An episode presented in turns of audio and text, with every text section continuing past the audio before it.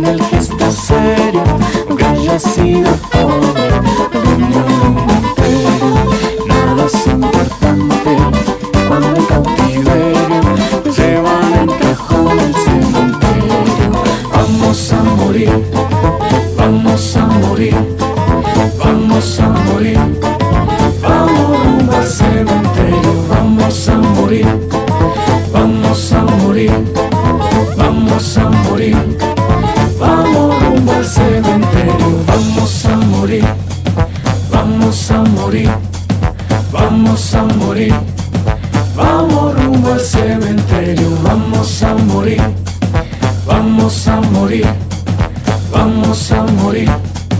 Vamos rumbo al cementerio.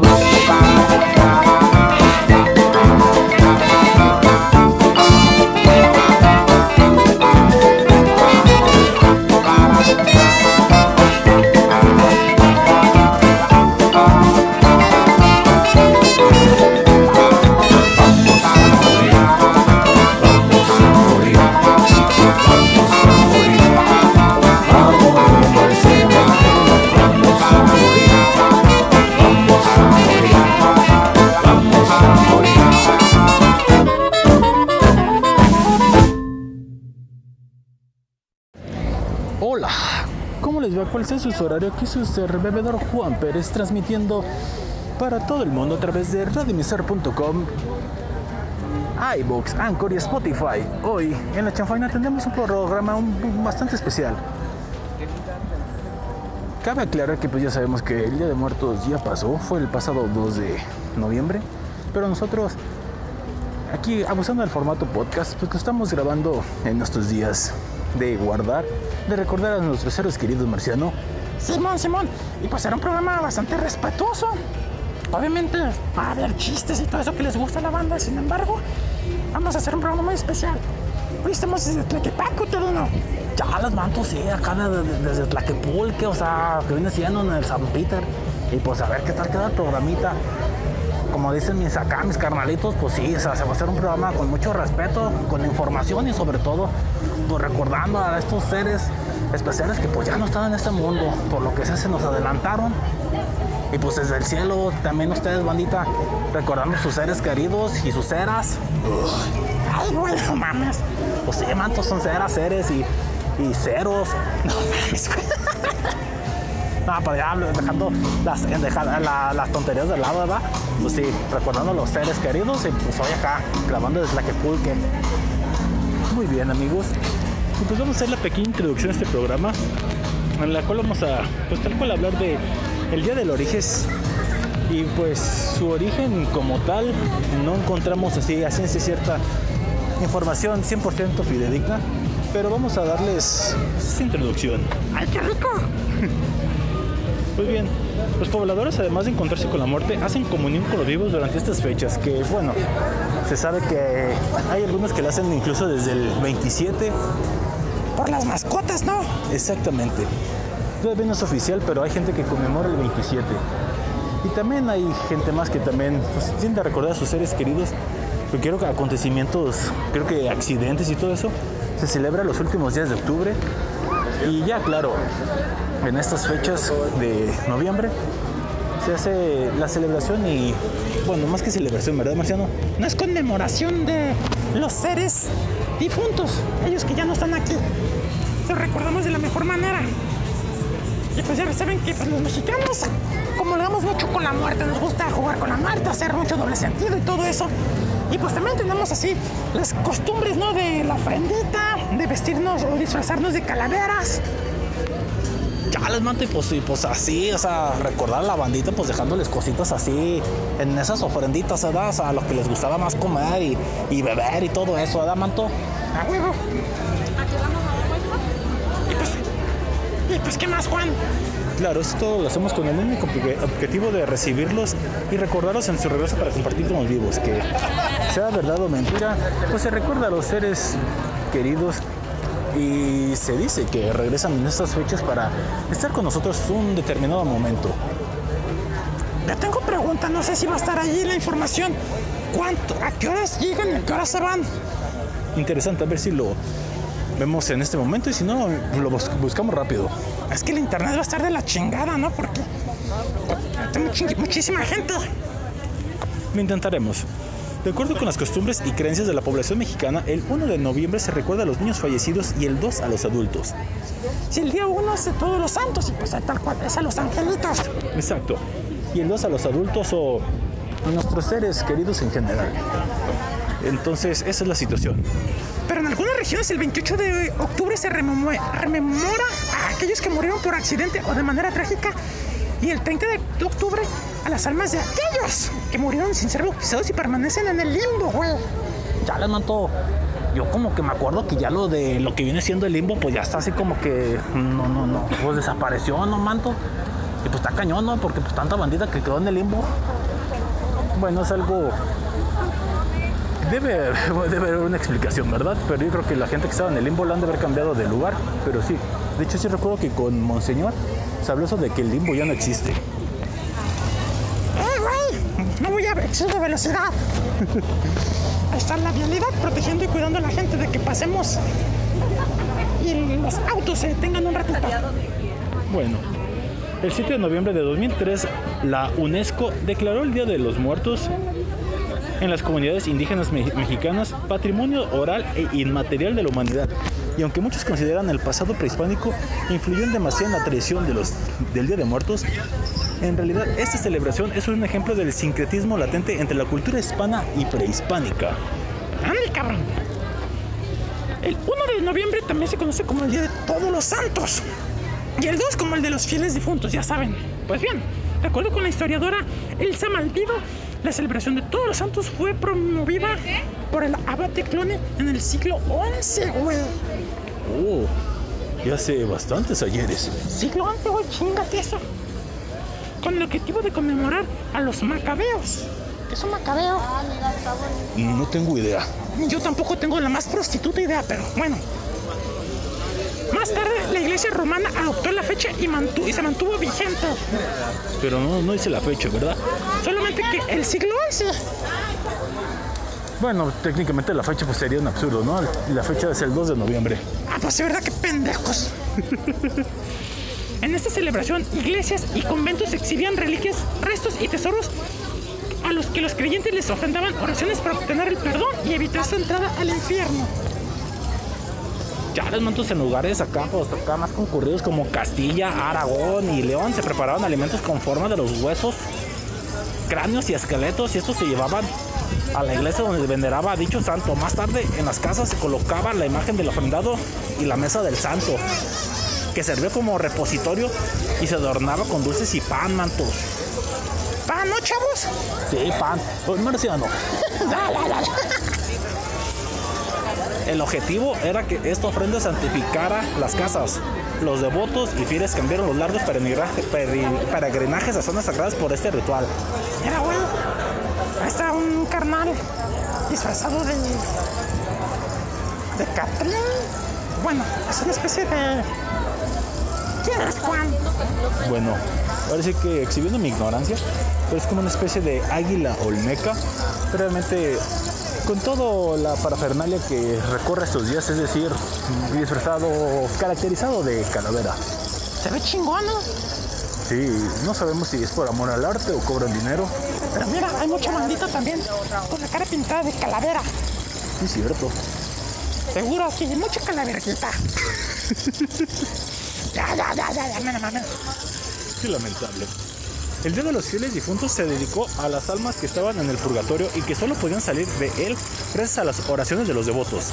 De este modo, el 1 y 2 de noviembre se convirtieron en las fechas ideales para pedir perdón, orar y ayudar a los difuntos. ¡Cámara! Esta tradición llegó a América con el arribo de los españoles, Majo, y para realizar la exhibición de objetos santos tuvieron que trasladar dichos artefa- artefactos desde Roma hasta el puerto de Veracruz. Ándale. Y de acuerdo con Fray Diego Durán, existen dos rituales nahuas. ¿Nahuas? ¿No será nahuas? La gente estornudando y sin cubrebocas, güey. ¿Ya viste, güey? Se ve chingón esos carnales. Son como revolucionarios, güey. Sí, se ve chingón. Ah, pero si tienen que darle feria, güey. Tienen así como una cosita y ahí le echan el dinero para ayudarles. ¡Hijo de la chingada! No manches, güey, ese morrito. Me reventó los tímpanos, eso que traemos los audífonos. Qué lamentable. Vas, Marciano. Bueno, repito, de acuerdo con Fray Diego Durán, existen dos rituales nahuas dedicados a los muertos. Ay, pinches nombres raros. Mikael Huitontli, Mikan Huitontli, o fiesta de los muertecitos, conmemorada en el noveno mes, equivalente al mes de agosto en el calendario gregoriano. Y la fiesta grande de los muertos, celebrada el mes siguiente. Los indígenas concebían a la... Que, que me ve la gente por, por mi voz tan singular, ¿verdad? Si todo esté bien.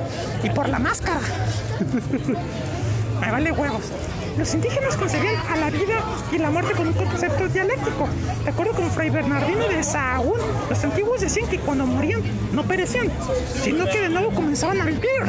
La muerte era parte de un ciclo constante. Si bien se dice que pues morir, la gente católica dice que cuando mueres pues, realmente solamente dejas el cuerpo físico y te trasladas, se traslada el alma pues a otro lugar, ¿no? De hecho existe la teoría que cuando mueres no está avalada. Chale, no, sí está avalado, no manto. De hecho hay una película que se llama precisamente Ya a lo que vas. Se llama 21 gramos. os. Ah, exacto. Dicen que el alma pesa 21 gramos y que cuando alguien muere, aunque, insisto, para mí no es tan fidedigno, y que pues quién se va a tomar la molestia de pesar a la persona antes y después de morir. Pero en fin, se dice eso, que cuando alguien muere, el cuerpo deja de pesar 21 gramos menos. Ah, no mames, güey. Bueno, son cosas, así que son de las muchas cuestiones que existen de mitos. Bueno, pon tú que a lo mejor sea. Sí, por tú. ¿Qué más queda? Del mismo modo concebían a la siembra, un ciclo con el que debían cosecharse los frutos para volver a sembrar. Temían que durante estos meses la siembra muriera, pues era un tiempo de transición entre la sequía y la abundancia. El final del ciclo de maíz. En la mayoría de las regiones mexicanas este es el momento de la cosecha. Para continuar el ciclo se buscaba compartir con los ancestros el fruto de la siembra. Era un ritual de vida y muerte en el que se presentaban sacrificios y ofrendas. Por lo general era cacao, dinero, cera, aves, frutas, para que la cementera creciera nuevamente al aire. Mm, Muy bien. Ya le mato de acuerdo con el sociólogo y antropólogo José Eric Mendoza Luján, ¿verdad? Más tarde, durante los años de conquista, cambiaron las fechas para aparentar que celebraban las tradiciones cristianas en el mes de las ánimas, manto. Sí, sí, manto. A veces no me caigo, tiene mucha, mucha, mucha banda. Muchísima gente.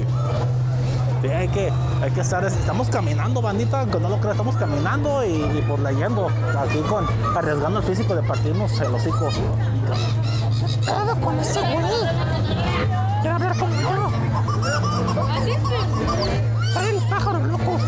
No. Qué lamentable, ¿no? Hay más ruido y más catrinas, güey, nada. Uh, más Catrinas. Termina, uterino. Ay, pues decía este carnalito José Eric Mendoza Luján, más tarde, durante los años de conquista, cambiaron las fechas para aparentar que celebraba las tradiciones cristianas en el mes de las ánimas. Del mismo modo que rezaban a figuras religiosas católicas que tenían sus iglesias sobre templos ceremoniales indígenas, más de 40 grupos indígenas que superan los 6 millones de personas sostienen rituales asociados a esta celebración. Eso según datos de la Secretaría de Cultura Mantos. Celebrar en los cementerios. Después de la pandemia de cólera de 1833, dice la historiadora Elsa Malvido, los cadáveres debieron enterrarse en espacios abiertos, alejados de la población durante los muertos, donde los muertos no pudieran contagiar a los vivos. La dualidad y el sincretismo entre las tradiciones indígenas y católicas hicieron que la idea de venerar reliquias y orarles se transformará o se transformaría en adornar a sus antepasados. Los cementerios transmutaron a un sitio ritual donde la convivencia ocurría y las tumbas se convirtieron en, en las nuevas reliquias durante el Día de Todos los Santos. Adornos, ofrendas y flores en las lápidas se unieron con el hambre de aquellos que iban a visitar a los muertos, puesto que después de su peregrinar con mucha hambre comían y bebían mientras convivían con la ofrenda y sus muertos. Con mucho más ahínco, ¡ay caray! Ya te estás partiendo tu madre. Sí. es que mira, ¿viste? Es que es así como que una bajadita, güey. Chingo de gente. Ahí está la música. Hay que rodearle.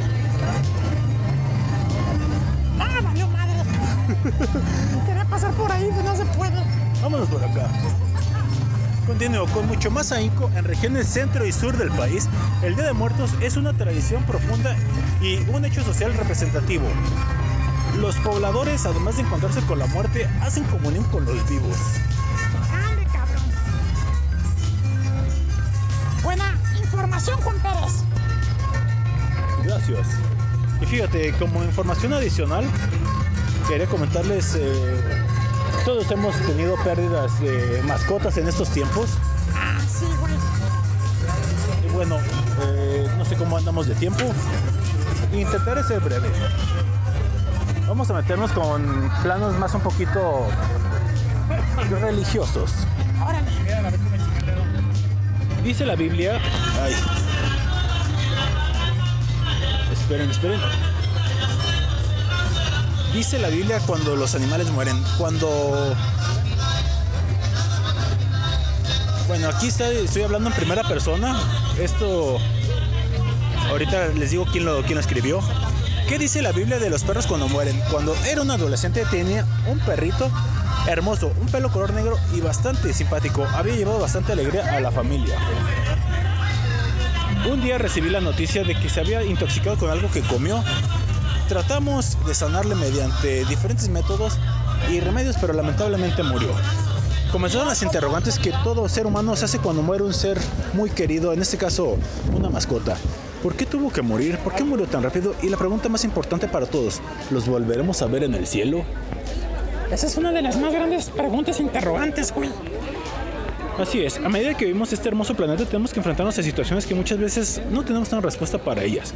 La muerte de los animalitos pues es latente para las personas incluso pasen los tiempos que pasen. Pero lo seguimos recordando a pesar de que pues pareciera otra cosa. Oye, güey, ¿los animales tienen alma? Las Sagradas Escrituras nos dicen que cuando Adán y Eva pecaron, acarrearon maldiciones sobre toda la humanidad, incluyendo a los animales y las plantas. Ay, Eva se pasaron de idem. Recuerda la luz de la Biblia, los animales no tienen esa característica que tienen los seres humanos de que un día seremos resucitados para, para la vida eterna. Los animales no son tripartitos. No digo que con esto no volveremos a ver a nuestras mascotas, pero la Biblia garantiza eh, es nuestra resurrección. Sin embargo, no lo de los animales. Vale, madre. La Biblia dice que en Isaías 11, 6, morará el lobo con el cordero y el leopardo con el cabrito se acostará. ¡Ah, caray! Van a ser las, el del sucio. Bueno, repito, morará el lobo con el cordero y el leopardo con el cabrito se acostará. El becerro y el león y la bestia doméstica andarán juntos y un niño los pastoreará. Hay como que la incongruencia, ¿no? O sea, tal parece que estamos hablando en metáfora. Supuestamente, o sea, si están en el paraíso los animalitos, porque el niño podría ser mm, ser como un arcángel, un querubín, ¿no? Podría ser. En este versículo revela que los seres humanos siempre hemos tenido la intención de amar a los animales. Es por eso que cuando Cristo establezca su reinado, seguiremos amando y compartiendo con los animales. Ándale, eso sí. Pues bueno, el amor por los animales es algo que tenemos en nuestras mentes y corazones. Entonces, ¿quién puso en nuestros corazones ese amor por los animales? Pues claro, el mismo Dios, según dice esta nota. El, el justo cuida de la vida de su bestia, mas el corazón de los limpios es cruel. Veces la banda es más cruel, la bandita que. Pues ya saben, ¿no? Hay, hay gente muy culera que pues, trata mal a los. Si trata mal a la gente, que no trate mal a los animales. Exacto, sí pasa eso. Pues también estás muy callado.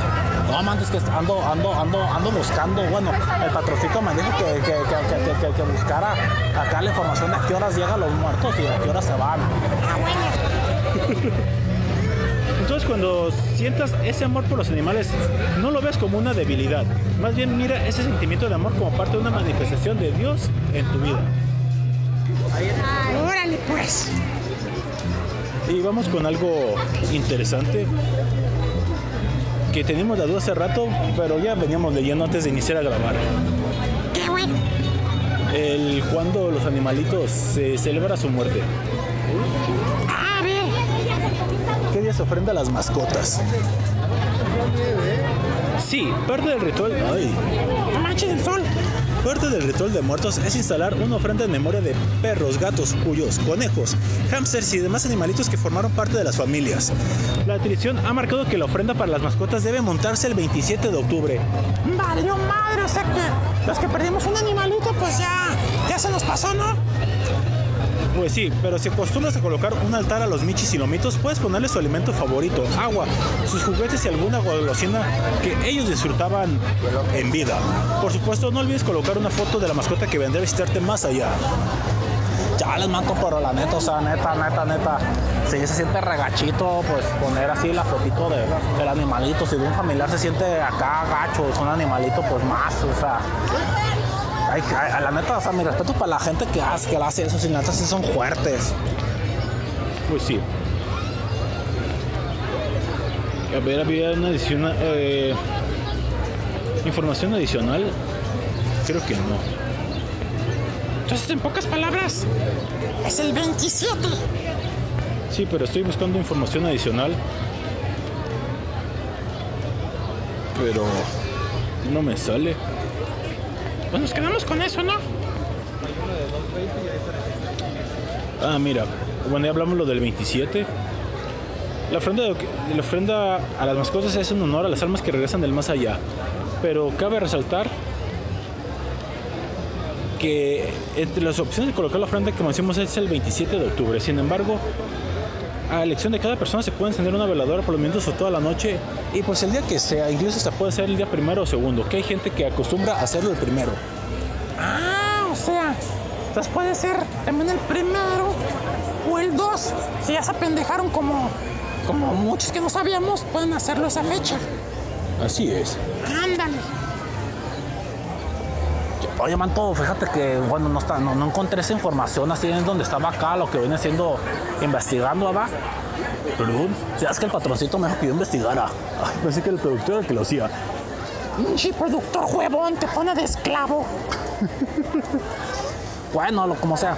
Supuestamente dicen que cuando pues un animalito pues se nos adelanta en el camino, como se dice, ellos están esperándonos desde el otro laredo, o sea, de otro extremo, y cuando vamos a tener alguna dificultad para lo que viene siendo pues llegar hacia el otro lugar, al- a lo que viene siendo el umbral ese de pues del paraíso, lo que viene siendo, ¿verdad? A huevo. Ah, pues dicen que, que lo que viene siendo, pues ahí están los animalitos esperándote, manto. O sea, que, o que no, o que en otra cuestión, o sea, ellos estás en el paro de que si se te dificulta, animalito, pues es la mascota, te va a ayudar a, pasar del otro lado. Eso dicen, o sea, no me queda. Chales, manto. No manches, esta camisa picó, güey. Pinche vieja puerca. Marciano, Es que, güey, no se tapa el hocico. ya Marciano, tranquilo. Chinguen a su madre. Marciano, Güey, no chinguen. Ah, mira. estamos llegando a un punto Y sigue estornudando la vieja cabrona. ¿Qué pedo, güey, con eso? Les relato público. Hay aquí una exhibición de varios puestos. Y, y esto está bastante, bastante creepy, ya que hay un ataúd y la gente tomándose una foto dentro del ataúd. No mames, qué creepy está eso. Bastante, bastante. Es de una casa funeraria, que no vamos a decir el nombre, pero es una casa funeraria la que está patro- patrocinando, tiene un ataúd para que la gente se tome una foto ahí. Chales, manto, está. Bueno, cada quien, ¿verdad? Sí, son celebraciones y son cuestiones. Y pues mira, tenemos altares y todo eso. Que desgraciadamente para la gente que está escuchando el programa, pues esto ya pasó. Es decir, esto solamente fue el fin de semana, no, del 27 al 2 de noviembre. O sea, este programa están escuchándolo el día 4, pues ya no, no, no van a tener la oportunidad de verlo. Pero igual el año que viene podrían ponerlo en su agenda de venir aquí a Tlaquepaque, que está bastante interesante. ¿eh? Tenemos intención de ir a otro lado, pero creo que estuvo bien aquí. Mira, hay muchos. Muchas ofrendas, güey. Así es. Vámonos a corte y ahorita regresamos con información adicional sobre a qué horas vienen nuestros seres queridos difuntos y a qué horas se van. Ah, sí, ¿verdad? Porque, pues, ¿sabe quién no empezó? No hizo su trabajo, ¿verdad, productor? Chales, y yo también me puse, pero no lo encontré. No, de los dos cabrones no se hacen ni madres. Mira, tienen a Maradona, manto. Tendré mis comentarios Maradona, güey. Que Maradona tiene su iglesia, supuestamente. Vamos al corte. Es- Escuchemos el programa. eh, empezamos el programa con la canción Vamos a morir de paté de foie. Que es lo único que tenemos en la vida seguro. Y vamos con la siguiente, a cargo de. Tenemos una opción, pero. ¿Qué parece si mejor escuchamos esta? Ok. Va, Floriano. Vamos con nuestro consentido Bill ¿qué? Que algún día esperemos tener una champaña con la canción cover del, de Carlos Rivera de Recuérdame. Que sí, estas fechas hay que recordar a nuestros seres queridos. Y hoy, con mucho respeto, aquí en la champaña les tenemos este programa especial del Día de los Muertos. Corte y regresamos a la chanfaina desde Tlaquepaque, Jalisco. Chales, sí, desde Tlaquepulque. Corte.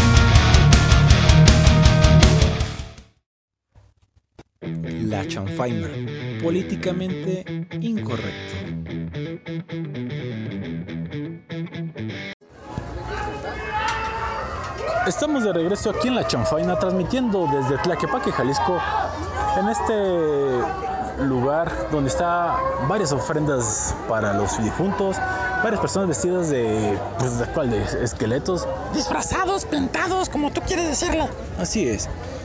Y escuchamos una buena canción, Marciano. Escuchamos a Bill K.O. o Pal K.O. con la canción Recuérdame. Bill, para si lo quieren buscar en YouTube, tienen buenas canciones. Es P-E-L-L-E-K-O. Ok, pues continuamos aquí transmitiendo. Pues vamos a complementar información que hace rato quedó, quedó ahí vagando. Sí, ya ven que el productor se hace pendejo y no hace su trabajo. Muy bien. Vamos con... mm, ¿Cuándo se pone y se quita el altar? Pero espera, güey, había una información ahí chida, güey. Complementar el día de que se celebra cada día en los muertos. Ah, cierto. Bien, se publicó. 27 de octubre, fallecidos en forma violenta y mascotas. 28 de octubre, personas que murieron por suicidio. 29 de octubre, aquellos que fallecieron ahogados. 30 de octubre, víctimas de algún accidente.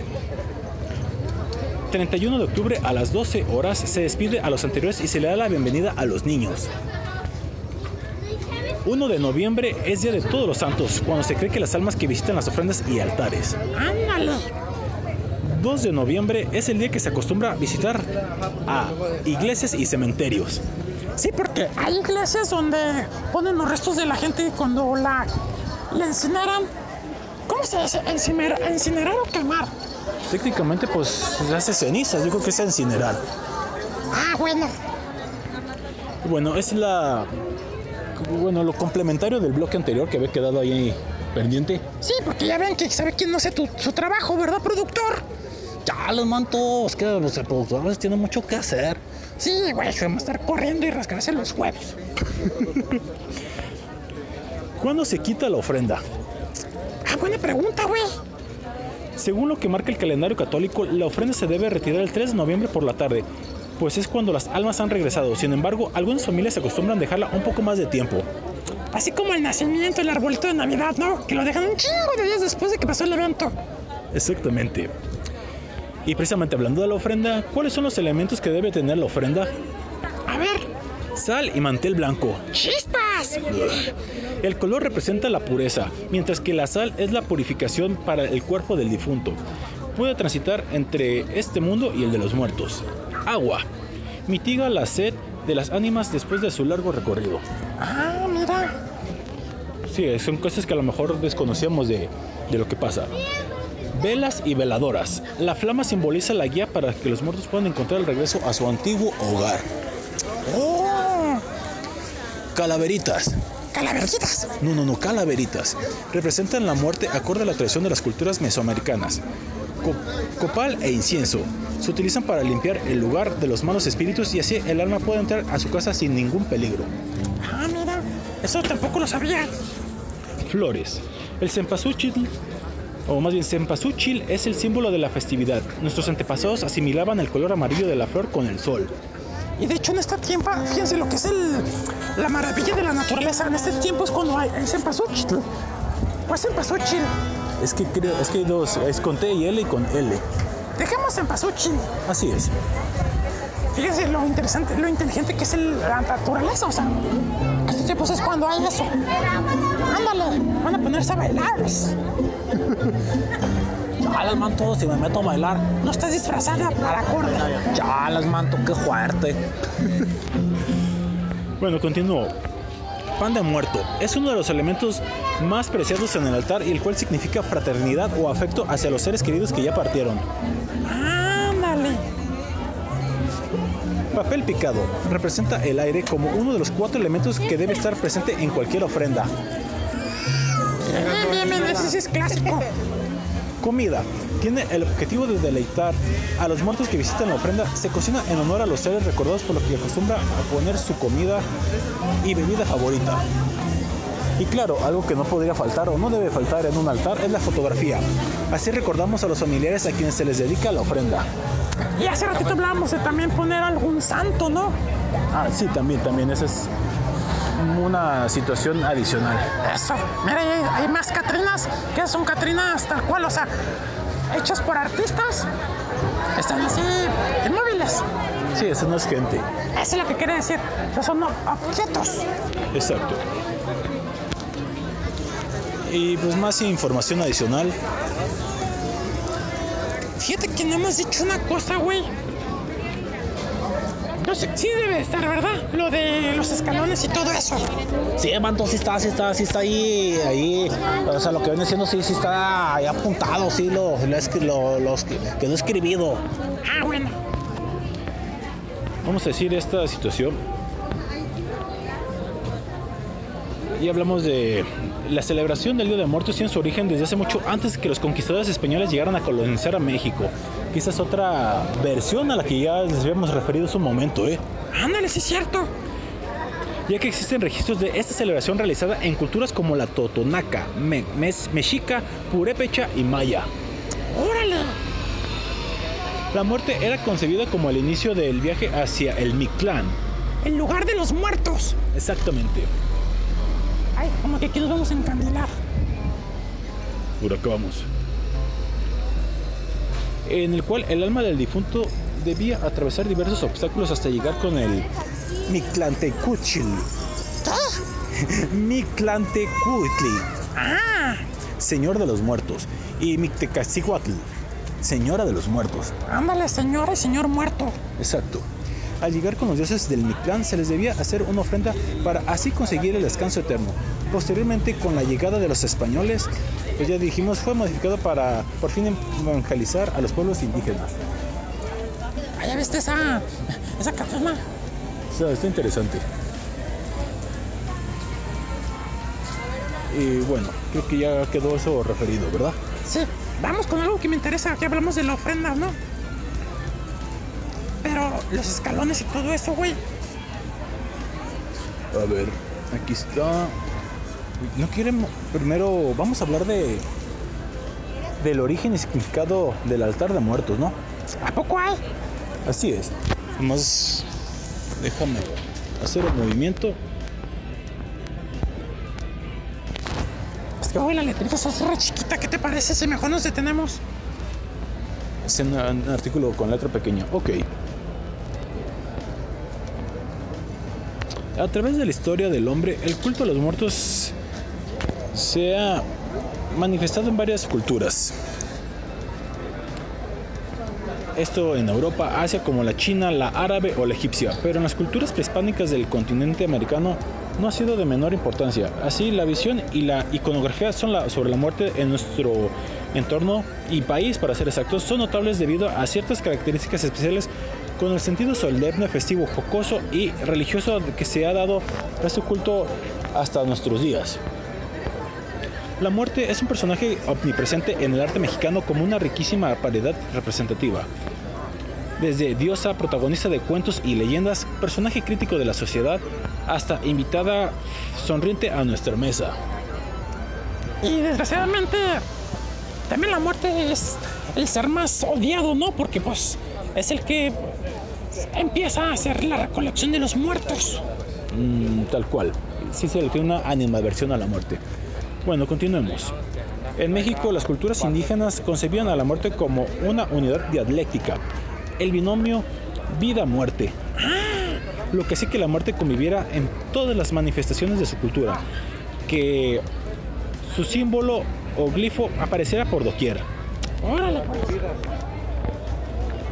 ¿Por qué se mueve esto?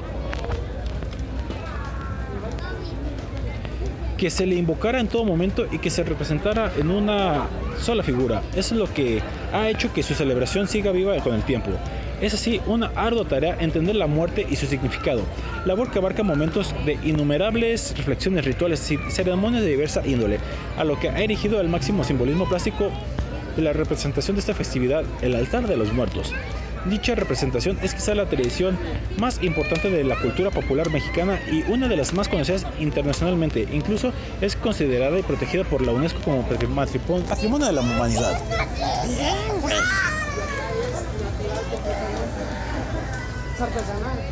Ok. La época prehispánica, los orígenes de la tradición de los días de los muertos son anteriores a la llegada de los españoles, ya lo decíamos hace rato. Para los indígenas la muerte no tenía la connotación moral de la religión católica, en la cual la idea de infierno o paraíso significa castigo o premio.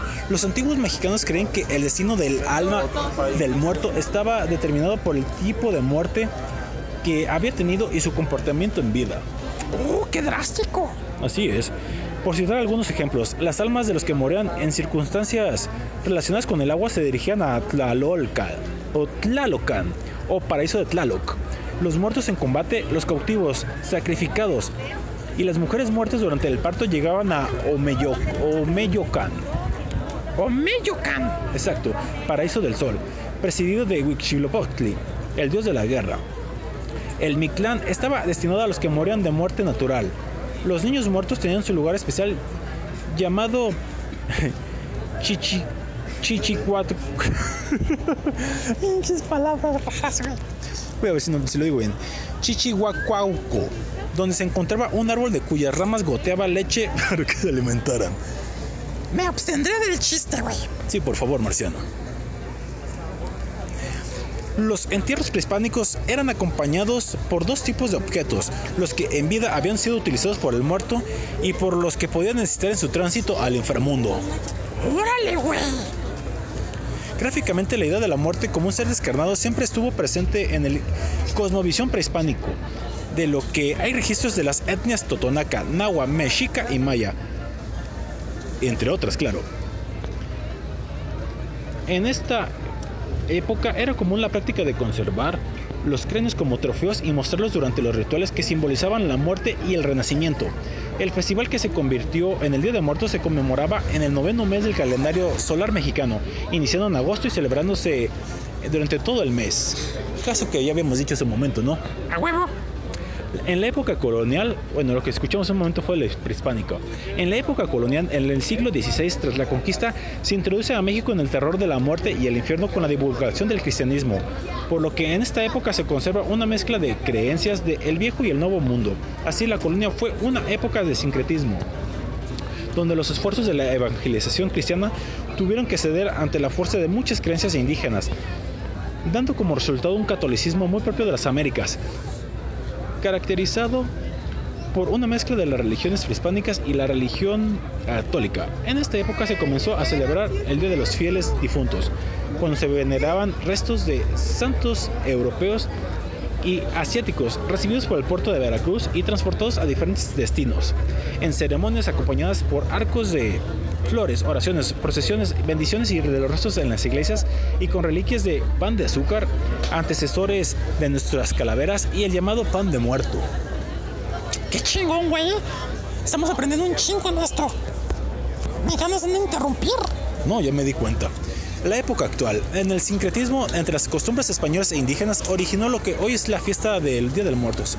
Al ser México un país pluricultural y pluri- pluriétnico, tal celebración no tiene un carácter homógeno, sino que va añadiendo diferentes significados y evocaciones según el pueblo indígena o grupo social que la practique, construyendo así como más de una festividad cristiana, una celebración que es el resultado de la mezcla de la cultura prehispánica con la religión católica, por lo que nuestro pueblo ha logrado mantener vivas sus antiguas tradiciones.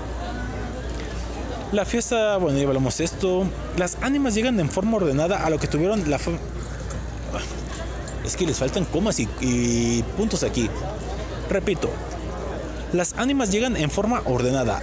A los que tuvieron la mala fortuna de morir un mes antes de la celebración no se les, puede- no se les pone ofrenda. Ah, ¿no? No, eso no lo sabía, ¿eh? Pues se considera que no tuvieron tiempo de pedir permiso para acudir a la celebración, por lo que sirven solamente como ayudantes de otras ánimas. Órale, manto. Eso, ahora sí que eso, eso, es- eso no lo vi venir. El 28 de octu- de octubre, bueno, ya hablamos de esto, de cuándo llegan los difuntos. El altar de los muertos. Como ya comentamos, el altar es la representación iconoplástica de la visión que todo pueblo tiene sobre el tema de la muerte y de cómo la alegoría conduce en su significado a distintos temas implícitos y lo representa en forma armónica dentro de un solo enunciado. El altar de muertos es un elemento fundamental en la celebración del Día de Muertos. Los deudos tienen la creencia de que el espíritu de sus difuntos regresa del mundo de los muertos para convivir con la familia ese día y así consolarlos y confortarlos por la pérdida. El altar, como elemento tangible del de tal sincretismo, se conforma de la siguiente manera. Se coloca en una habitación sobre una mesa o repisa cuyos niveles representan los estratos de la existencia. ¡Ándale, cabrón! Esa era mi duda hace ratito. Los más comunes son los altares de dos niveles, que representan el cielo y la tierra. En cambio, los altares de tres niveles añaden a esta visión el concepto del purgatorio. Que al igual que el limbo, el purgatorio ya no existe supuestamente, ¿no?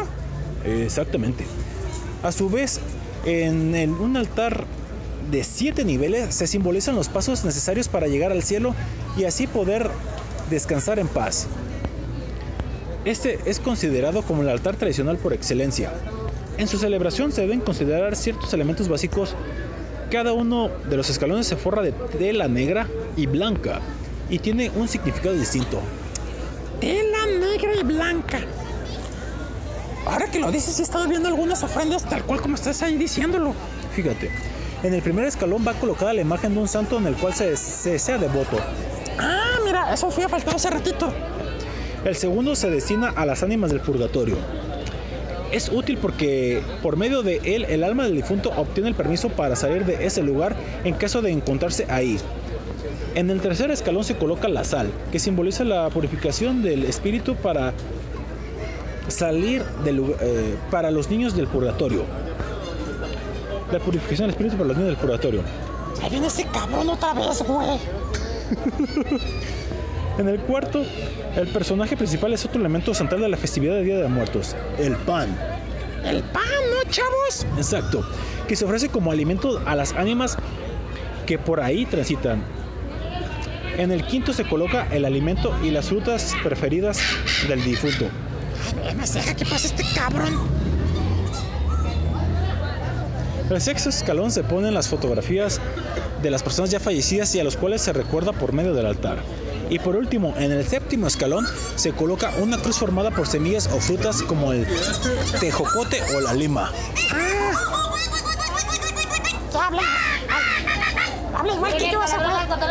Habla igual que yo. Ay, ay, ay, ay, ay. ¿Qué pedo con ese cabrón? No es eso pendejo, le hablé, es eso, güey. ¿Cómo andamos de tiempo, productor? Muy bien. Las ofrendas deben contener una serie de elementos y símbolos que invitan al espíritu a viajar desde el mundo de los muertos para que conviva en ese día con sus deudos. Entre los elementos más representativos del altar se hallan los siguientes. Imagen de, bueno, ya sabemos, ¿no? Imagen del difunto, la cruz, imagen de las ánimas del purgatorio, copal e incienso, arco, papel picado, velas peladoras y cirios, aguas, flores, calaveras, comida, pan y bebidas alcohólicas por si bebía como un bebedor. Salud. Uy, güey.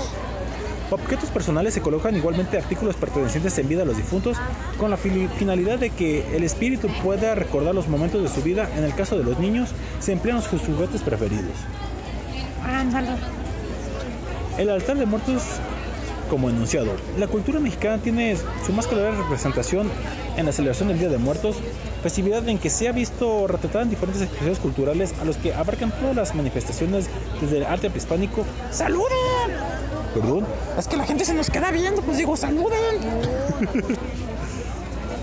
Actualmente la muerte la hecha objeto, la muerte representada no nos toma por sorpresa. No, tú.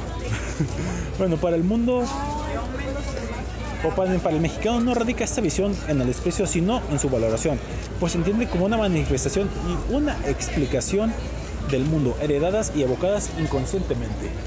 Qué buena información, ¿eh?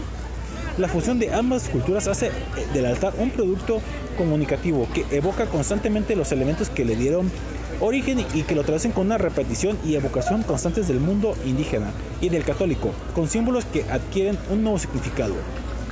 La muerte en este sentido no se anuncia como una ausencia, sino como una falta. Por el contrario, es concebida como una nueva etapa. El muerto viene, camina, observa el altar, percibe, huele, prueba y escucha. No es un ser ajeno, sino una presencia viva. La metáfora de la vida misma se cuenta en un altar y se entiende a la muerte como un renacer constante, como un proceso infinito que nos hace comprender que los que hoy estamos ofreciendo seremos mañana invitados a la fiesta. Con esta frase me quedo, güey. No, pues ahí se acaba la nota. No manches, güey. Repítelo de nuevo, güey. Ahí va. Donde inició un proceso infinito que nos hace comprender que los que hoy estamos ofreciendo seremos mañana invitados a la fiesta. Una verdad como un templo, güey, esto. Así es. Para analizar y pues sí deja bastante... sí pone a pensar esto, ¿no? Sí, güey, y ya entiendes el significado de más cosas en los altares y todo eso. Y pues valorarlo, ¿no? Hay gente que a lo mejor, como decía en artículos pasados, que más pone de dos, que es el clásico, la tierra y el cielo. Pero pues ahí demuestra que sí es necesario poner hasta siete escalones para que pues sea más completito, ¿no? Así es. Pues bueno, ¿qué información tuvimos? Vamos al siguiente corte. Sí, vamos al siguiente corte y regresamos a la chafaina. Ok, vamos con la siguiente canción que esta la elige el marciano. A huevo. Esto. ¿Qué pedo, güey? Vamos a canción, pero no, no sé qué se oye de fondo, güey. no pareciera, pero no. Vamos a la siguiente canción que viene a cargo de Cártel de Santa. La canción se llama Santa Muerte y regresamos en La Chanfaina. Especial Día de Muertos. Así es, desde Tlaquepaque, Jalisco. Para ser exactos, en el Parián de San Pedro Tlaquepaque. Esto, güey. Corte y regresamos a La Chanfaina, banda locos.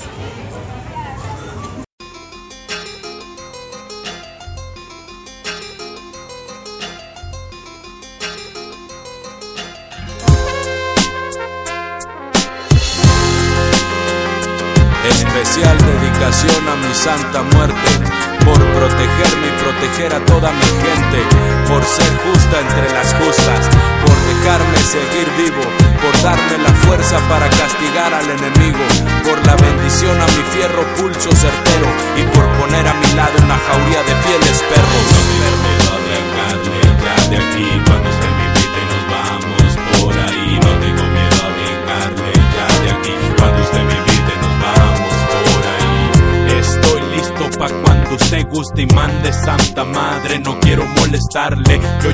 para quedarme.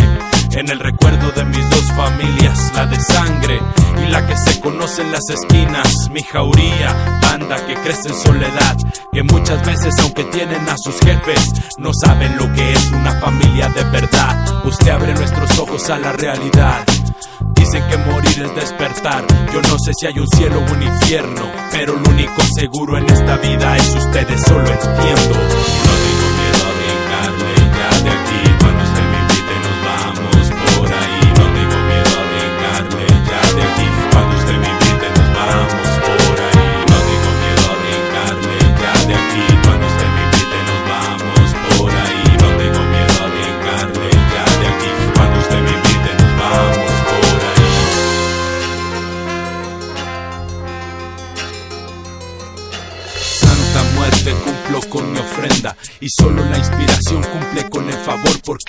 que mi disco venda, que mis perros entiendan que usted es la puerta a la nueva aventura.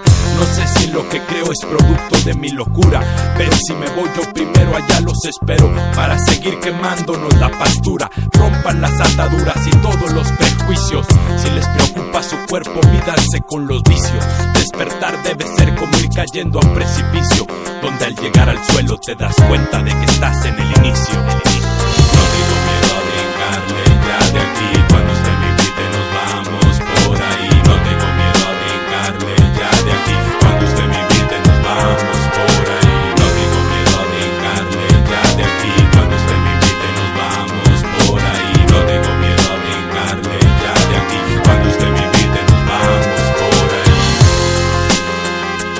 Especial dedicación a mi santa muerte, por protegerme y proteger a toda mi gente, por ser justa entre las justas, por dejarme seguir vivo, por darme la fuerza para castigar al enemigo, por la bendición a mi fierro pulso certero y por poner a mi lado una jauría de fieles perros.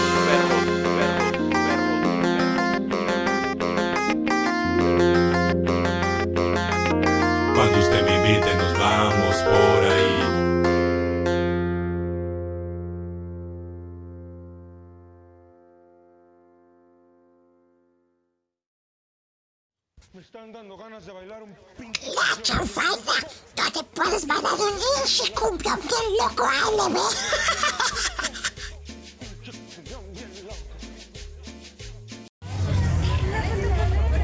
Estamos de regreso aquí en la Chanfaina, desde Tlaquepaque, Jalisco. Aquí transmitiendo este especial del Día de los Muertos. Ha estado muy chido, la neta. Hemos aprendido bastante y seguramente nos falta todavía aprender un poquito más, ¿no? Sí, vamos con unos datos bastante interesantes, pero antes escuchamos al Cártel de Santa con la canción Santa Muerte. ¿Tenemos algo de ese tema de la Santa Muerte? Eh, no estoy seguro, igual ahorita checamos en la información que nos tiene el productor. Pero vamos a lo siguiente que esto sí pone a temblar, pone un poquito, termina la reflexión. ¿Qué es lo que pasa con nuestro cuerpo después de morir? Bueno, ya hablamos hace ratito teorías, ¿no? Sí, son siempre teorías, pero vamos a hablar realmente lo que es. Cuando nuestro corazón se para, se pone en marcha una larga cadena de sucesos que concluyen cuando el cuerpo desaparece por completo. Les vamos a explicar con detalles en este bloque un poco de Ambas. si de verdad hay vida después de la muerte. Ay, que ahorita también vamos con algo de eso, ¿no? Sí, oye, es que hay muchas cosas y programa puede durar casi tres horas y no nos alcanzaría. Que dure tres horas. Como ya ves que luego no nos pasan, ¿verdad? Saludos, doctor Álvaro Rosales. Mira, Marciano. Es que güey se la soluciona. Bien, vamos. Como afirman algunos visionarios, hay vida después de la muerte. Nuestro cuerpo no forma parte de ella. Ah, no. No. Cuando el corazón de un ser deja de latir, se desencadena una, una larga serie de procesos corporales y vistas sin invitación a lo que una vez fue nuestro organismo que concluye cuando todas las moléculas formadas en nuestro cuerpo pasan a formar parte del ecosistema para dar vida a otros seres. Ándale. ¿A otros seres? Así, bueno, es lo que dice aquí, digo, no me consta, no soy doctor. Salvo que trabajemos como elzama- embalsamadores. Embalsamamadores. Exacto, embalsamamado. No, no, embalsamador. Pendejo. Apenas conoceremos a grandes rasgos qué ocurre con el cuerpo humano cuando fallece. Pero probablemente no pasaremos de conceptos como lividez, rigor mortis y la descomposición. A nadie le gusta detenerse en pensar qué será de su cadáver o el de los seres queridos. No, pues no, güey. Esto una vez que abandone este mundo, pero al conocer el proceso en detalle, Simón. tiene un indudable interés científico. Y por qué no admitirlo, hasta morboso, ¿no? Es que hay mucha gente que pues, sí le causa morbo eso, digo, por eso pues existen los forenses y todos ellos que trabajan en, en ese, en esa profesión. Que dices tú, ¡ay, qué huevotes! Sí, ¿verdad? Porque mm, hay ciertas cosas, ¿no? También como el estar con un muertito, hacerles la autopsia de ley, todo eso. No, amante, pues sacarles acá los órganos y todo, todo, todo, todo- toda esa situación también acá como que pues sí está medio creepy, ¿no? Sí, también son situaciones adicionales. Pues bien. Saber qué ocurre con nuestro cuerpo nos ayuda a poner en una eh, perspectiva de nuestra existencia. Pues sí, güey. Cenizas a las cenizas y polvo al polvo. Ah, dijiste, dijiste polvo. No, no, no, no, no, no, de ese no. Ah, pues yo pensé que era de ese polvo, ya estaba acá como que acá. Uy, ta, ta, ta, ta. Ta, ta, ta, ta. Eso está chida. Bueno, antes que pasemos esta parte, seguimos con lo demás. Eh, Un artículo publicado en Mosaic Science por Mo Moheb Constandi complementa de forma bastante rigurosa las típicas cronologías sobre la larga decadencia del cuerpo, la cual comienza cuando el corazón deja de bombear sangre. Lógico, ¿no? Así es. Esto, pues como digo, deja de bombear sangre al resto del cuerpo, lo que provoca que la circulación se estanque, la vejiga y los intestinos se vacíen, la piel se quede rígida y los músculos se relajen. Órale. Poco a poco la temperatura comienza a descender hasta adquirir la misma del entorno. Mucho extranjero, güey. Este que dijo marciano. Marciano. Eh, continúo. Poco a poco la temperatura comienza a descender hasta adquirir la misma del entorno en que rodea el cadáver, salvo que algún factor ambiental se lo impida. Que regularmente nos dejan como especies de refrigeradores, ¿no? Para que pues no se descomponga tan rápido.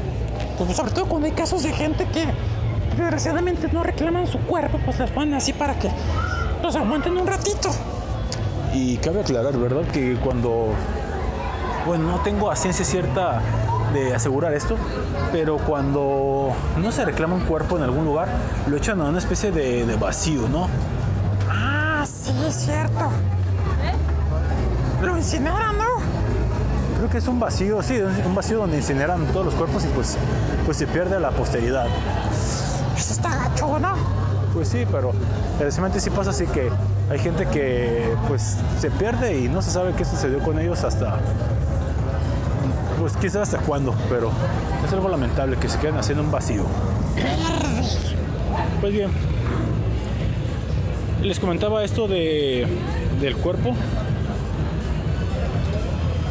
Ah, ya. Poco a poco la temperatura comienza a descender hasta adquirir la misma del entorno. Les decía, el proceso no ha hecho más que empezar y cuidado. Artículo no apto para personas con el estómago flojo ni para ser leído mientras nos arpamos un bocadillo de gallinejas. Es decir, si ustedes no toleran ciertas cosas, pueden aquí en el podcast adelantarle un poquito porque lo que vamos a decir enseguida está bastante fuerte. Bastante fuerte. De la autolisis al rigor mortis. Ay, hijo de la ch... Aunque a simple vista los efectos más evidentes de la muerte en primera etapa son la rigidez y la grisura de la piel, ocasionada por la ausencia de circulación, así como la palidez de labios y la aparición de una marcha púrpura en las zonas bajas del cuerpo. En el interior, otro largo proceso ¡Deja, deja! Apenas iba a bailar. Eh, continúo. Así como la palidez de los labios y la aparición de una marcha púrpura en las zonas bajas del cuerpo, en el interior otro largo proceso ha dado comienzo.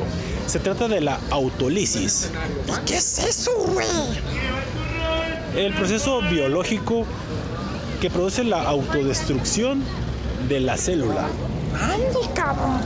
Vamos Así allá y damos la vuelta. Y el que Constandi también le da el nombre gráfico de la autodigestión. De forma paralela a esto, los espermatozoides de los hombres mueren. El olor a carne podrida aparece, el rostro se deforma y los otros se unen en sus cuencas. Les dijimos, les dijimos esto. El hígado es el órgano que se mantiene el calor durante más tiempo, por cierto. Durante esta fase las células dejan de recibir oxígeno, lo que provoca que liberen las enzimas digestivas a las membranas celulares, lo que ocasiona que la célula se digiera a sí misma, por así decirlo, de que de fuera hacia adentro. De fuera hacia. Órale, güey. Una especie de canibalismo, ¿no? Tal cual. Los dos órganos que antes son afectados por este proceso son el cerebro y el hígado, que es al mismo tiempo el órgano que se mantiene, como les decía, más caliente tiempo, tiempo más caliente más tiempo, Cámara, cámara. por lo que suele ser utilizado para establecer el momento de la muerte. Ah, Esto para establecer el momento de la muerte. Las células comienzan a descomponerse en los capilares, lo que da ese peculiar tono a la piel. un tono que pues ya demuestra, ¿no? Que pues está muerto y. Y pues es- está descompuesto. Así es. Ay. Qué lamentable, qué fuerte, ¿no? Fuertísimo. Durante el día siguiente la temperatura del cuerpo termina de decaer de, man- de mano con el rigor mortis, que tensará los músculos durante 24 horas. Como explica el autor, son dos proteínas fibrosas, la actina y la miocina, las encargadas de que se produzca la contracción muscular. Cuando morimos, son- sus filamentos quedan inutilizados, lo que provoca la rigidez del cuerpo, y es en ese momento cuando nuestro cuerpo comienza a verse afectado por organismos como la microbiota, con los que habíamos convivido en paz hasta entonces. Pinches microbiotas se pasan de micro. Sí, güey, no manches. Al morir nuestro sistema inmunitario deja de funcionar. Momento idóneo para la microbiota. O mejor dicho, la tanatomicrobiota, de la palabra griega palabra muerte. Esta comienza a extenderse por todo su cuerpo como Pedro por su casa. Pinche Pedro. Este proceso comienza con el estómago, concretamente en el punto en el que el intestino delgado y el grueso se juntan. En pocas palabras, nuestros antiguos vecinos comienzan a devorar a nuestros tejidos, alimentándose de las células dañadas. Se pasan de veras. Vale, primero conquistan el hígado y el riñón, más tarde el resto del cuerpo. Sí. Pues ahí está esta, esta situación igual los deja y esperemos que no hayan estado comiendo en este momento porque sí, es un poquito desagradable como tal esto. Sin embargo, pues es lo que es y Y pues sí, la muerte, güey. Se mete el cuerpo y queda y pues ya. El cuerpo la chingada y. Y pues. No, no. Y hasta con- si lo entierran con cuerpo completo, lo- luego los gusanos se lo van a comer. Exacto. A los días poco queda de lo que fuimos, por lo que no deberemos sentir mucha pena por el hecho de que nuestro organismo comience a ser alimento para otros organismos, de los depredadores, como ya dijimos. Los visitantes más habituales son las moscardas y las moscas azules. Ah, es lo mismo. Sí, es lo mismo lo que te iba a decir. Y las moscas de la carne o sarcofa, sarcófagidos. Algo así como devoradores de carne, que depositan sus huevos en el organismo de los que nacerán grandes cantidades de gusanos. Sí, muy desagradable esta nota, pero eso es lo que es.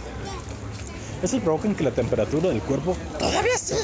pues sí, vuelva a subir hasta unos 10 grados más, puesto que son muy activos con el objetivo de protegerse tanto de las amenazas externas como del calor que emana del cuerpo. A su vez, estos atraen cuerpos como las arañas, las avispas, los escarabajos, las hormigas o los ácaros, que parasitan a las moscas una vez que los gusanos terminan de descomponer el cuerpo, migran de forma ordenada y sistémica como niños formales, signo de que otra etapa de la decadencia del organismo ha concluido. Ya solo falta alimentar el suelo que se encuentra bajo nosotros. El cuerpo es tan poderoso químicamente que puede dejar marcas en el suelo durante años. En un primer momento toda la carga química del organismo. Ya los mantos, eso sí es cierto. Yo cuando tuve la, la desagradable pérdida de una mascota y lo atropellaron y desgraciadamente murió en cierto punto y pues yo estaba plavecito y pues la neta ni mi jefecita ni nadie nos animamos a moverlo.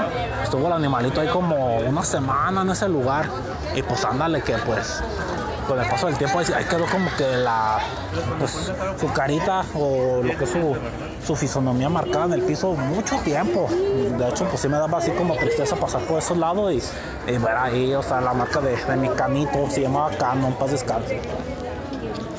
Hasta el cielo, un abrazo también para, para Cano y demás animalitos que pues han quedado precisamente ahí cenido. Y ahí les va lo que decíamos hace rato. Cada kilogramo contiene, contiene unos 32 gramos de nitrógeno, 10 de fósforo, 4 de potasio y 1 de magnesio. Devastará la vegetación cercana, aunque a lo largo del plazo termina convirtiéndose en abono para el ecosistema. Lo que un día fue un ser humano pasó a convertirse en el suelo orgánicamente muy rico en el que se consuela y es porque no se quiere. El que no se consuela es porque no quiere. ¿Qué onda, banda? Información que te deja con el ojo cuadrado. Súper cuadrado. ¿Y algo más? Pues para terminar este bloque y luego con los chistes, vamos a hablar, de gente que supuestamente ya ustedes público decidirán si dicen, ah, más pura pinche mentira, o es neta, de gente que murió y regresó de la muerte. Sí, ha habido casos, vamos a hablarles de siete experiencias en este momento de gente que volvió de la muerte. Ahora sí que vida después de la muerte. Exacto, aquí entra al revés. Se dice que ver una luz al final del túnel parece ser la experiencia cercana a la muerte más común, pero según un reciente estudio puede que no sea la única. ¿no? O según la gente que dice que vivió eso. Exacto. En 2011, el señor A, que así lo vamos a llamar, un trabajador social de Reino Unido, fue admitido en un hospital después de desmayarse en el trabajo. El personal médico estaba, estaba a punto de insertarle un catéter en, en la ingle cuando entró en paro cardíaco. A falta de oxígeno, su cerebro dejó de emitir al- señal alguna. Técnicamente, el señor A había muerto. Cámara. Pero a pesar de ello, A recuerda lo que pasó después. A lo que hablamos, ¿no? La vida después de la muerte. En este caso, sí. El equipo médico inició el procedimiento de reanimación y A pudo escuchar una voz que decía, Dele un electroshock en los huevos. no, no, no, lo último no. Además, dele un electroshock. Exacto. Mientras se levantaba de la cama y presenciaba la escena. Ándale. Y en el historial del hospital luego se pudo verificar de lo que el señor A recordaba era precisamente lo que había ocurrido en el lapso del tiempo en el que todo el mundo lo creyó inconsciente o en este caso muerto. Así es. La historia de... Bueno, vamos con otro caso. La historia de este paciente recogida en un informe sobre resucitación es una de las tantas que desafían las ideas que tenemos sobre las experiencias cercanas de la muerte. A huevo. Hasta ahora los investigadores asumen que cuando el corazón deja de bombear sangre al cerebro, acaba todo nivel de conciencia. Durante años, aquellos que han conseguido volver han recordado sus experiencias, pero los médicos trataban estos recuerdos como alucinaciones y los investigadores se han mostrado cautelosos a la hora de hablar sobre estos casos, ya que muchos son vistos como algo más allá de la investigación puramente científica. Es que sí, o sea, obviamente. O sea, supón tú que sí te creo, pero también hay ciertas dudas. Sí, hay dudas de que haya sido. En fin, durante años, aquellos han ¿Qué güey? estamos viendo una especie de bailes. Es como música jarocha, ¿no? Así es. Y todos esos cabrones que están bailando le hicieron la jarocha. No creo. Pregúntale si tienes mucha mucha curiosidad. No, no, ni madres. Así, así, así, oiga. Bueno, re- regreso. Durante años aquellos que han conseguido volver a recordar sus experiencias, pero los médicos tratan o trataban estos recuerdos como alucinaciones. Para Sam Parnia, director del Centro de Resucitación de la Universidad de Medicina de Nueva York, quiso librarse de las suposiciones sobre lo que pueden experimentar y no aquellos en el hecho de la muerte. Él y su equipo recolectaron datos de esos momentos durante años. Y al parecer, el señor A no era el único que podía recordar su propia muerte. Vamos a ver algunos casos más.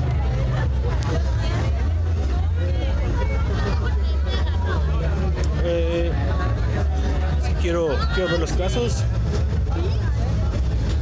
Bueno, voy a leerlo tal cual está, a ver qué, qué sale. La mayor parte de ellas no son conscientes con lo que se cree que son las experiencias cercanas de la muerte, dice. Parece ser que las experiencias de la muerte en los escenarios cercanos de la muerte son mucho más complejas de lo que se creía en el pasado. Los siete escena- escenarios son los siguientes y la gente dice que ha vuelto de la muerte. Miedo, ver animales o plantas, luz brillante, violencia y persecución. Déjà vu. Ver a familiares. Ah, eso es muy común, ¿verdad? Exacto. Recuerdo de cosas que pasaron tras el paro cardíaco. Que bueno, se dice, ¿no? Que cuando mueren se rumora que luego se elevan o dicen que sentí que se elevaron y empiezan a observar todo lo que está pasando en el entorno, como el caso del señor A que referimos hace rato. Aunque está claro que la gente tiene experiencias en el momento de la muerte, según explica Pardia, la forma en la que cada uno de los individuos elige interpretar estas vivencias depende totalmente de sus creencias. Sí, porque tal cual, ¿no? O sea, si tú crees en algo, pues es cierto. Y si no, pues a la chingada. ¡Ah, mira, allí hay pan de muerto! sí, mira, allí hay pan, ¿no, chavos? Y las Y las calaverjitas. Ándale, yo quiero una calaverjita de pu- chocolate. no hay. Me lleva la chingada. Pero hay de azúcar. No, manto, la azúcar no, ahorita, ahorita no. Mira, este, bueno, hacer una pausa lo que estamos hablando. Hay calaveritas, tal cual calaveritas, y hay esas especies de ataúd. Sacritos, ¿no? Y también hay objetos varios para poner en los altares. Así, mini cosas, mini platitos, mini comida. Mm, Está, está interesante. Hay más calaveras de otros sabores. Estos no son de sabores, son diferentes colores, pero no dice que sean comestibles. ¡Oh, que la chingada! Tampoco esas. No, es que no dice. ¿Sabes dónde venden y son comestibles? ¿Dónde? En la Feria del Cartón en el Parque de Morelos. Cierto. Pero bueno, ahí no vamos a poder hacer mucho porque pues ya está más complejo, ¿no? Grabar. Se pudo hacer algo, pero sí, aquí, de hecho aquí llevamos prácticamente todo el programa y parece que vamos a cerrarlo.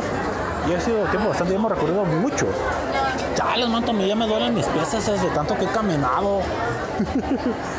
bueno, hace ratito nos un momentito estuvimos sentados cuando estuvimos con la explicación más larga del tema. También vemos a señoras, damas que están pintando de calaveritas a las niñas y niños. Ah, mira. Pues sí, hay cualquier cantidad de panes, flores. Mira, ya está más chido, güey. Bueno, continúo con los relatos de la gente que rezó de la muerte. Alguien de India puede vol- que alguien de India puede volver de la muerte y asegurar que vio al dios Krishna, mientras que alguien del medio oeste estadounidense puede regresar de la misma experiencia y afirmar que vio al dios cristiano. Sí, es el padre de un niño del medio oeste que le dice a su hijo que cuando muera verá a Jesús y que le transmitirá amor y compasión, por supuesto, y verá eso. Anda. Qué interesante. Sí, Y bueno, vamos a ir con más cosas. Nada más que mira, está bonito ese altar. Está chingón. Continuamos con la información. Es que si quiero, quiero los, ah, este, las cosas comunes.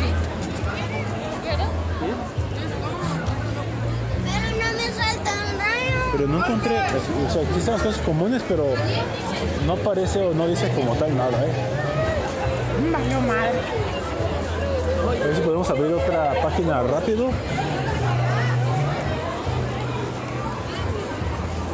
Aquí está. Porque ya no hay mucho tiempo para este bloque y tenemos que todavía los chistes. Que se antojan, pero pues tanto esto también se antoja hablar un poquito de chistes porque el mexicano pues nos gusta hacer humor con la muerte. Cierto, totalmente. Entonces, vamos con los casos. A la vida después de la vida se le ha tratado de dar miles de explicaciones. Desde que en 17- 1975 el autor Raymond Moody publicó una obra con ese nombre, ha habido situaciones varias. Y quiero encontrar una para no estar leyendo y estar rellenando espacios sin, sin más. Ya tengo al parecer un caso. ¿Hasta qué? Ahí va. Cito, las condiciones clima- climatológicas eran terribles. Había hielo por todas partes y 12 de ellos remaban con un bote por culpa del viento. Volcó. Fue cuando comenzó la pesadilla, explica Catherine, intentando no, emo- no emocionarse. Comenzamos a gritar porque toda el agua estaba congelada. Todo parecía real. Podíamos sentir el pánico. Ahí sintieron el verdadero miedo. El profesor nos gritó que teníamos que nadar hacia la orilla o moríamos. El agua estaba helada y ellos se encontraban a cientos de metros de la orilla. Yo no podía nadar y uno de mis compañeros intentó ayudarme. Apunta Casper, otro de los afectados, pero al cabo de unos minutos entre en parada cardíaca. Estaba clínicamente muerto. Él es solo uno del total de los siete niños que murieron aquel día. Catherine tuvo más suerte y pudo nadar a pesar de la hipotermia hasta la orilla.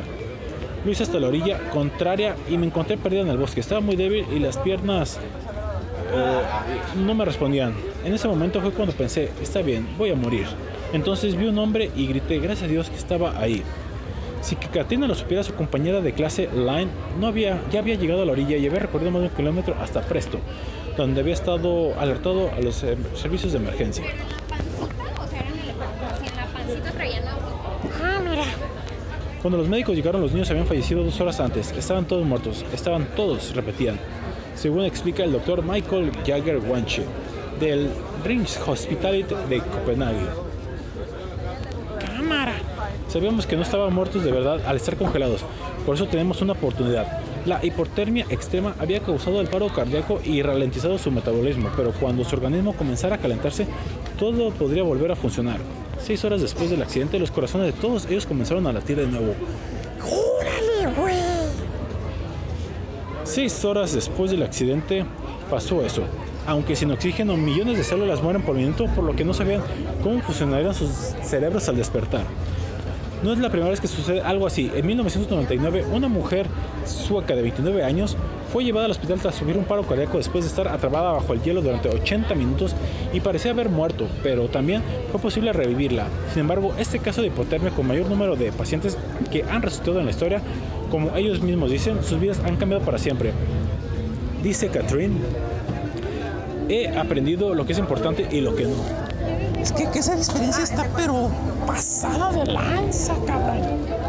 sin duda. Las cosas por las que merece la pena luchar y por supuesto estoy feliz de estar viva. Es difícil de explicar cómo es que estuvimos tan cerca de perderlo y sin embargo ahora seguimos aquí. Dice Catherine. Cámara, güey. Esa joya que fue una experiencia terrible.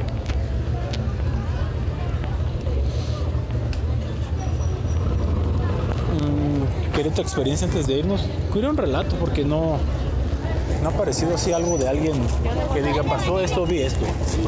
Ah, sí es cierto, eso no se ha visto. No, es lo que esperábamos. A ver.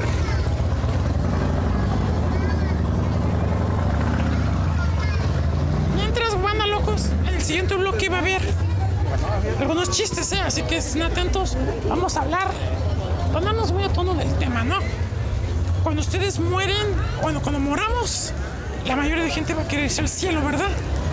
Pues bueno, vamos a ofrecer frases que podrías decir cuando llegues al cielo. Así es. Ay, para la bandita esa que pues la neta, o sea, lo que viene siendo, pues, tiene así pérdidas insuperables y irrepara- e irreparables, pues también existen los tanatólogos para ayudarlos a superar la tragedia, man. Ah, sí, güey. Porque hay gente que realmente queda marcadísima, güey. Y sí. Aquí está otro dato. Es que ya no hay, ya no hay tiempo, demonios. No, pues ni modo, güey, a la chingada. Voy a ver si digo uno que sea rápido. ¿Seguro? Sí, Paz, pues. ya Nos movimos un poquito de, de ahí, desde donde hay mucha gente. nada más que abra porque no quiere abrir la página. Valiendo madres. Ay, güey. No, no abre. No, qué lamentable. No te digo, güey. Ahí está. Vamos con esta historia. Sí, como sea, aceptar y cerrar.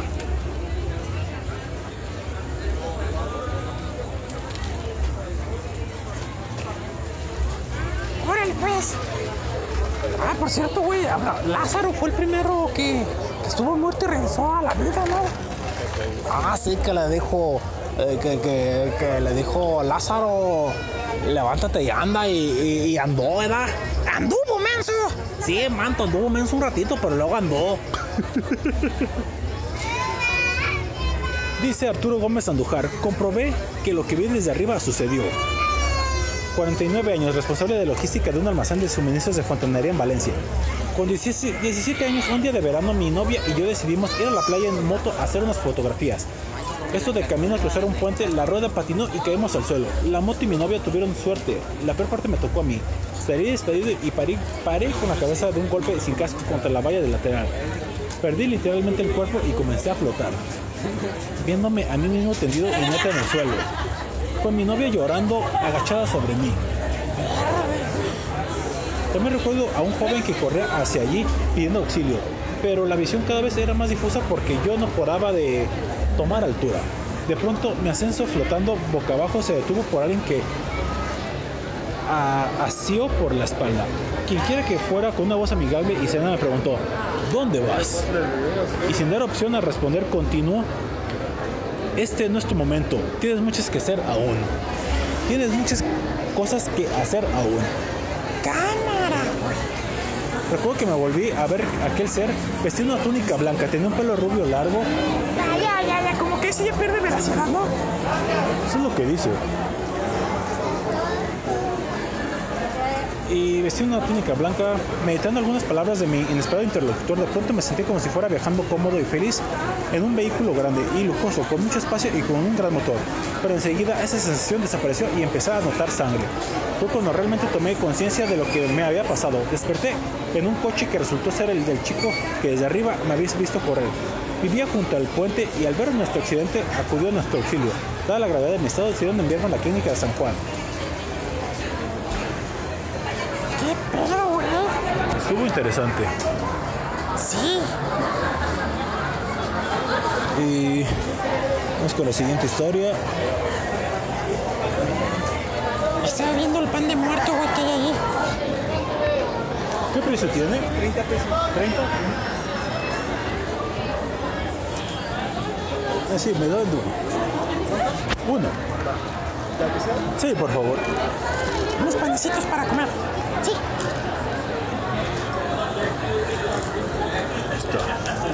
Muchas gracias al colega. Ya tenemos pan de muerto para comer. Ahorita que creo que lo que menos queremos es comer porque al, al menos en lo personal tengo la garganta, digo, la garganta seca. y aquí hay un restaurante, ahorita vamos por un vinito. Vinito. No, saca las aguas frescas, manto. ¿Dónde, cabrón?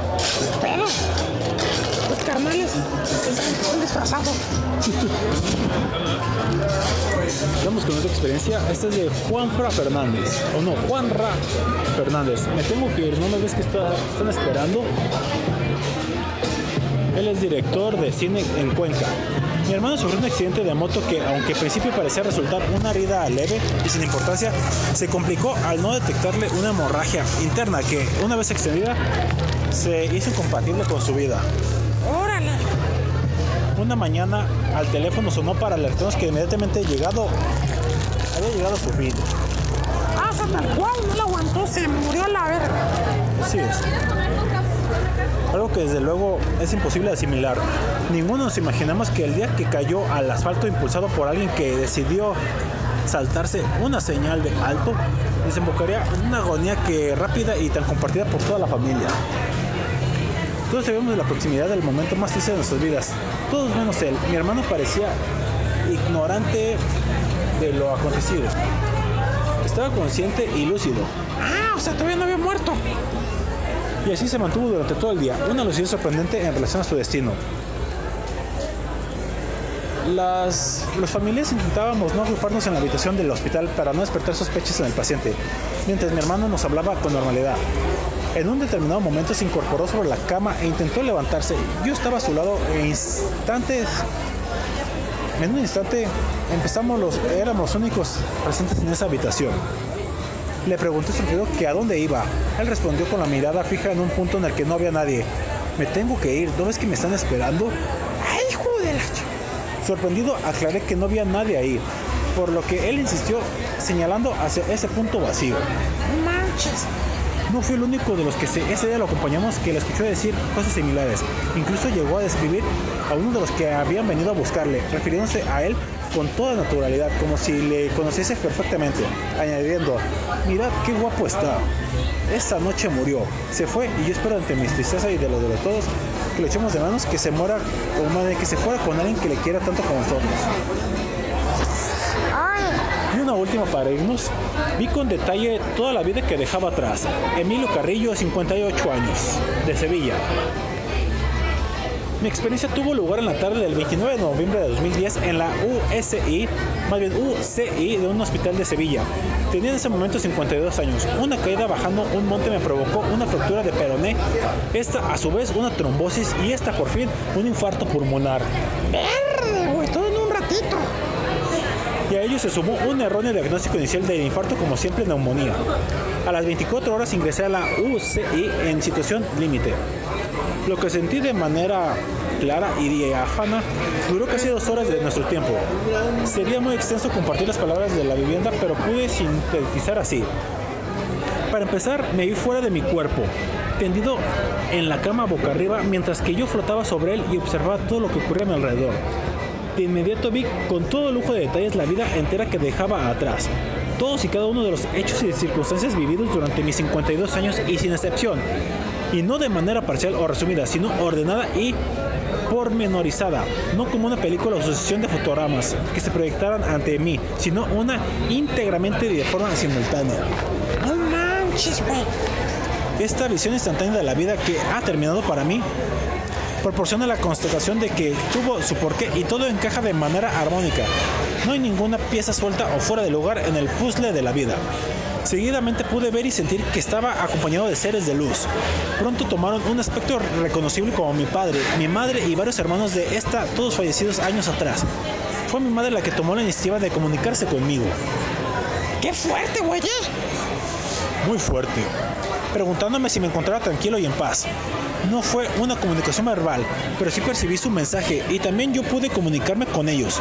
Como cosa curiosa, entre los seres de luz estaba una hermana de mi madre que no había fallecido, o al menos eso creía en ese momento. Posteriormente me informaron de que esa persona había muerto estando yo ingresado en el UCI. Por fin, tras verme también acompañado, advertí a escasos metros un soberbio túnel de luz resplandeciente en posición horizontal, sin pendiente alguna, era refulgente y casi deslumbrante. Supuse que era la entrada hacia el más allá. Casi al final del túnel tuve el contacto con una forma energética que solo desprendía armonía y un amor intenso, y en esa forma tomó el cuerpo de Jesucristo, me tendió sus manos de luz y los entrelazó con las mías, generando en mí una experiencia de gozo inenarrable. ¿Por qué volví yo a mi cuerpo físico? Fue consecuencia de ese encuentro con Cristo y de la, y de la comunicación con la que ahí se estableció. Me confirmó o me confirmó que volvería a la vida física recién dejada para hacer algo que solo sabría una vez transcurrido cierto tiempo atrás retornar a ella. ¡Qué fuerte, güey! ¡Qué fuerte! Creíble o no, estuvo fuerte el relato. Así es. Y hay alguien más que dice que estuve tendido sobre un helecho de nubes. Lástima, güey, ya no hay tiempo.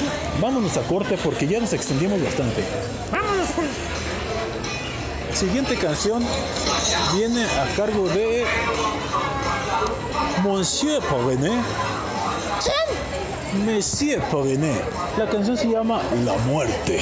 Ay. Regresamos a La Chanfaina. Que no es peluda, pero hasta se me dejó mucho la chanfaina peluda. Totalmente de acuerdo. Corte, regresamos.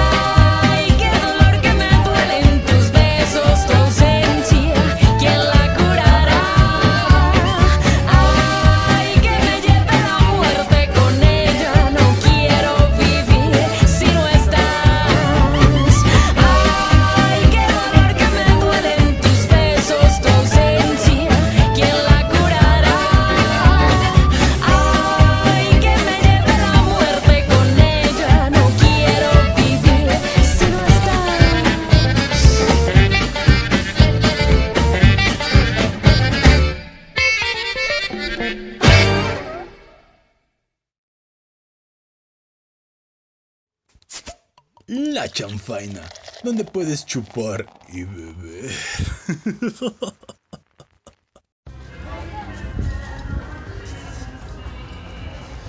Estamos de regreso aquí en La Chanfaina, en el especial del Día de los Muertos, después de escuchar a Messie Perrine con la canción La Muerte. La única segura dice una frase que la muerte está tan, ¿cómo es? La muerte está tan segura de su victoria que nos da una vida de ventaja. Chales, manto, qué fuerte. Pero sí cierto.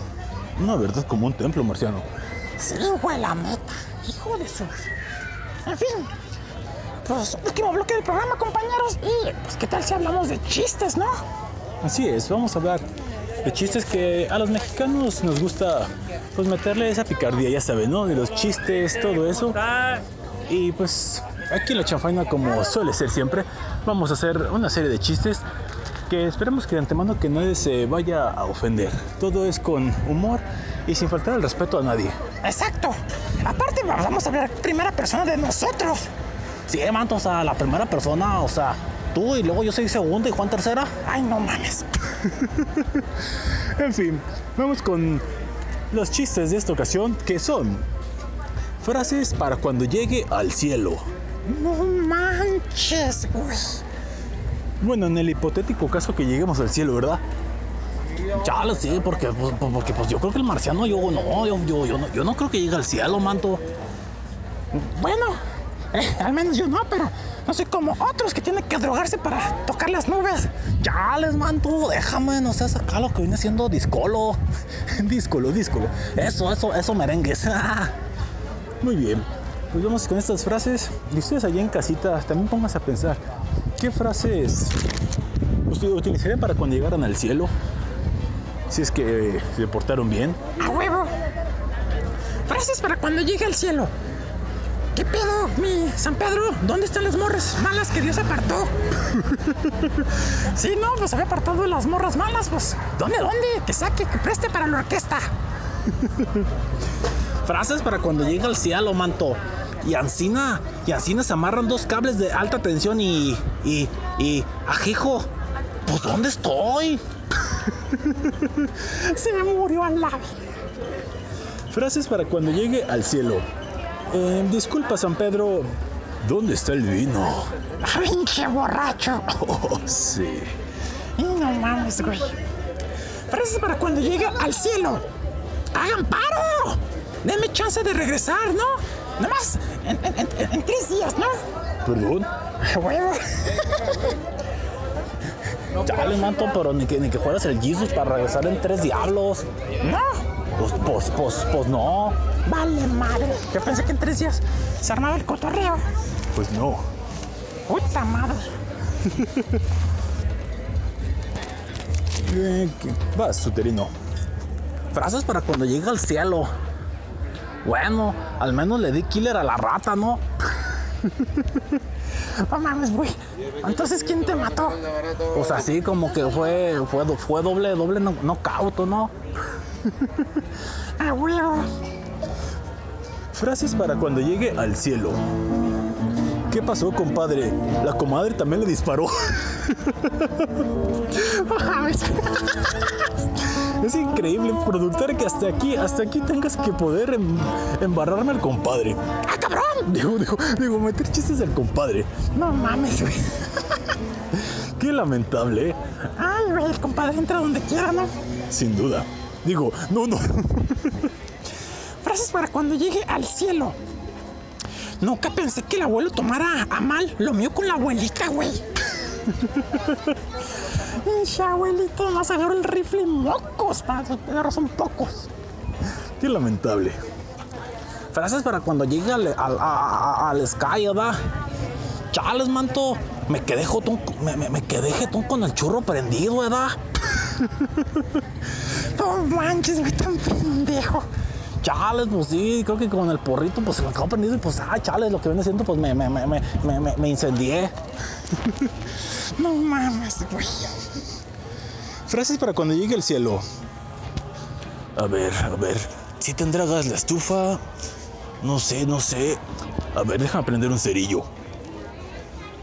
Madres, creo que sí tenía gas. Chales, manto, te fuiste hasta arriba, ¿va? Sin duda. Ahora sí que volé hasta el cielo. Volaste a la verga. Frases para cuando llegue al cielo. ¿Cómo que aquí no hay drogas, sexo y rock and roll? Eh, no. A la verga, me voy al infierno. Ay, no tengo que decir para las cosas, ¿verdad? Porque hay niños y se me quedan viendo. Pero no, güey, ya saben, ALB. ah, huevo, güey. Frases para cuando llegue al cielo. Va, suterino. Chale, manto, pues, pues que se arma el despapalle. Traje coca y perico. Chale, no, se va a poner acá, acá, acá bien, bien chido, ¿no? ¿Qué la- Simona, la mona, ¿no? Sí, así está la situación. Frases para cuando llegue al cielo. Iba a tener el mejor sexo, pero se paró la parte equivocada de mi cuerpo. Qué lamentable. Qué paro cardíaco y a la chingada. En vez de que se te parara el rifle, güey. Qué lamentable. Ni hablar. Ay, pobre de tu compadre. Así lo dejé. Que no, no.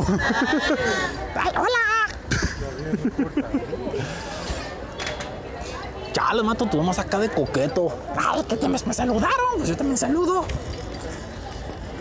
Frases para cuando llegue al cielo. ¿En qué parte están las vírgenes de San Pedro? sí, no, güey, como que me diga, pues sería bueno saberlo. Así es. Digo, no, no lo sé.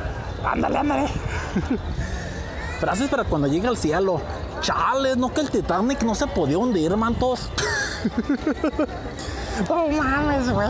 Hay un chiste medio fuerte de, de Michael Jackson que dicen que cuando llegó al cielo. No lo voy a... No, Marciano. Ah, son chistes, güey. Bueno, nos hacemos responsables del siguiente chiste. Yo me hago responsable. Que llega Michael Jackson al cielo y que dice, ¿qué onda? ¿Y dónde está el niño Dios? Chalos, manto, qué fuerte. Qué lamentable. Ay, pues son chistes, güey. No pasa nada. Es un, es un chistecito acá. Es una broma. Una broma. Qué lamentable. ¿Quién va? A ver, dale vuelta. Ahora sí. Voy yo. Frases para cuando llegue al cielo. Doctor, ¿cómo salí de la operación? Chales, mantijo. Ni soy doctor ni va saliendo. Soy San Peter y vas entrando al cielo, carnalito. Chales. Lamento ser yo el que te lo diga. ¿Y por qué traes bata blanca? Pues así nos vestimos acá. Frases para cuando llegue al cielo. ¿Qué? ¿Esto es el cielo? El padre lo pintaba más chingón en las misas. ¿Saben qué? Dos estrellas, mal servicio. Oh, pues sí, güey, no mames. No fue tan bonito como nos lo pintaban. Tantas horas de misa, ¿para qué? Ya, Marciano. Frases para cuando llegue al cielo. Chales, manto. Definitivamente el lugar más temido es Tepito en la tierra. sí, manto. Ay, chales, los alburieda. Eh, No me había dado cuenta. Pinche cabrón, chuterno. Pero ni para alburear te diste cuenta. Chales, no, es que yo soy lo que viene siendo eh, eh, inocente, por eso sí voy a llegar al cielo. Sí, pon tú, pero por tanto drogarte vas a elevarte. Chales, pues aunque sea, ¿no? Ay, güey. ¿Dónde nos quedamos? Es el... eh, ahí. Tú vas, güey. Yo... Sí. Ok. Frases para cuando llegue al cielo. Es un placer conocerte, Jesús. Eh, ¿Me podrías transformar este garrafón en vino? Tan me imagino el Jesus. Ah, Simón, pásale, güey. Así es. Chales, ¿qué, qué, qué, qué- quién va? Yo, yo voy. Frases para cuando llegue al cielo. Ahorita regreso, ¿sabes qué? Voy a ponerle una chinga a Adán y Eva por condenarnos a todos a la verga. Podemos caminar, ¿no? Pues sí, güey, por culpa de ese par de pendejos la pagamos todos. Qué lamentable. Ay, güey. Fíjate, ya puedo recomendar el chiste. A ver. Frases para cuando llegue el cielo. Oye, oye, oye. San Pedro, ¿y aquí cómo se le hace para regresar en tres días a la tierra? ya, ya, ya me reivindiqué con ese chiste. Estaba bueno, pero no lo podía hacer bien. Qué lamentable. Para cuando llegues al cielo, ¿verdad? O sea, que el cielo estaba en el suelo, no que estaba arriba, mantos. ¿Por qué lo dices, hijo? Chales, pues es que pues cuando me, me- me- lo que viene haciendo me lo, vi- me lo vine muriendo, o sea, me enterraron y ahora resulta que, que estoy en el cielo, entonces el cielo está abajo, no arriba. Ah, cabrón, qué buena analogía, güey. Pues sí, manto, o sea, ya, ya, ya, ya, que, que- que- que alguien, que alguien es- me, me, me explique ese ¿verdad? Aunque es un chiste raro, pero sí tiene buena analogía, güey. Sí, la verdad sí, es buen cuestionamiento. A huevo. Frases para cuando llegue al cielo. Dudo mucho que el compadre... Ay, no puede ser. Vas, vas, güey, léelo, léelo. Frases para cuando llegue al cielo. Dudo mucho que el compadre esté aquí. Lo iré a buscar abajo. Ah, o sea que no está en el cielo, está en el infierno. Sí, pues la vida no puede ser lo no, la, la- eh, la vida eterna no sería lo mismo sin él. Sí, y entrado en gastos, pues sigamos con el mame del compadre. No, ¿qué dije? Ay, güey, cómo ayudarte, güey. Qué lamentable. Ay, güey. Frases para cuando llegue al cielo. ¡Ah! ¿Cómo que no puede entrar? No, no puede ser. O sea, nomás por. en- Nomás porque tengo un pitote. ¿Perdón? Sí, pues dices que por pasado de verga. Ay, güey, no mames. Chales, frases para cuando llega al- a lo que viene siendo el cielo, ¿verdad? Chales, manto, ahora sí me dio un viaje sotototote. Un viaje sotototote. ¿Cómo fui a parar hasta acá ahora? Chales, qué fuerte, manto. Ay, güey. Frases para cuando llegue al cielo. Por beber, manejar y chupar, melancolía tengo. ¿Qué, qué es eso, güey? Ni yo sé, pero qué enfermo está el productor. Súper enfermo, güey. Ya, ya entendí. Te lo chupas solo. Ay, qué, qué lamentable. No mames. Qué cosa tan lamentable. Vamos con otro chiste. Sí, vamos. Espera. Ahora sí. Vamos con otro chiste. ¿Cuál? ¿Cuál dijiste? Ese.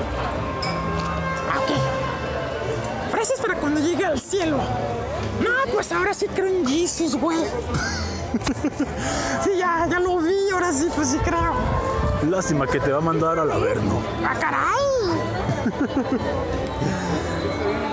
Frases, frases para cuando llega al cielo, mantos. Ay, no, mantos. Bueno, no tenemos aquí audio, pero vamos a bailar. Ese ritmo que está perrón, ese ritmo que está bien perrón. Tere. No mames. No, llegaste con eso al cielo, te rebotan a la chingada. Chales, yo creo que sí, mantos. Ahí les debemos el audio, ¿da? Porque pues andamos acá afuera. A huevo. Frases para cuando llegue al cielo. Entonces, ya ahora soy Juan Pérez, ¿yo? ¿Qué? Sí, ahora Juan Pérez, ¿yo? Juan, Juan Pérez, yo no mames. Qué lamentable. Pues sí, güey. Sí, ni qué decir. Ay, cabrón. Frases para cuando llegue al cielo. Ya, neta, Jesús, neta, ya. En serio, ¿qué pedo con la paloma? Porque la neta, la neta, la neta, ¿tú crees que nos vieron la cara de pendejos con eso de que, de que él fue el chido ahí con tu jefa? A la chingada me mandarían, güey. y sin retorno. No, hombre, güey. Qué lamentable. Frases para cuando llega al cielo. Chales, pues, pues, pues el todopoderoso no se parece al de las pinturitas y a, las- y a los cuadritos que, que había en la tierra, en los templos y así en lo que viene siendo, manto. Sí, no se parece nada, manto. Bueno, eso puede ser. Sí, va. Sí. Frases para cuando llegue al cielo. Pues San Pedro, San Pedro, saca el don tú reposado. Chales, ¿qué? Sí, saca el don Pedro. ¿Qué, qué chiste tan estúpido. Chales, manto, pues no todos van a salir buenos. Ya me di cuenta. Este sí es malísimo. Chales, bueno, es lo que había. Frases para cuando llegue al cielo. Oigan, pues saquen la clave del wifi o qué pedo. Sí, ¿no? Pues sí, yo creo que sí.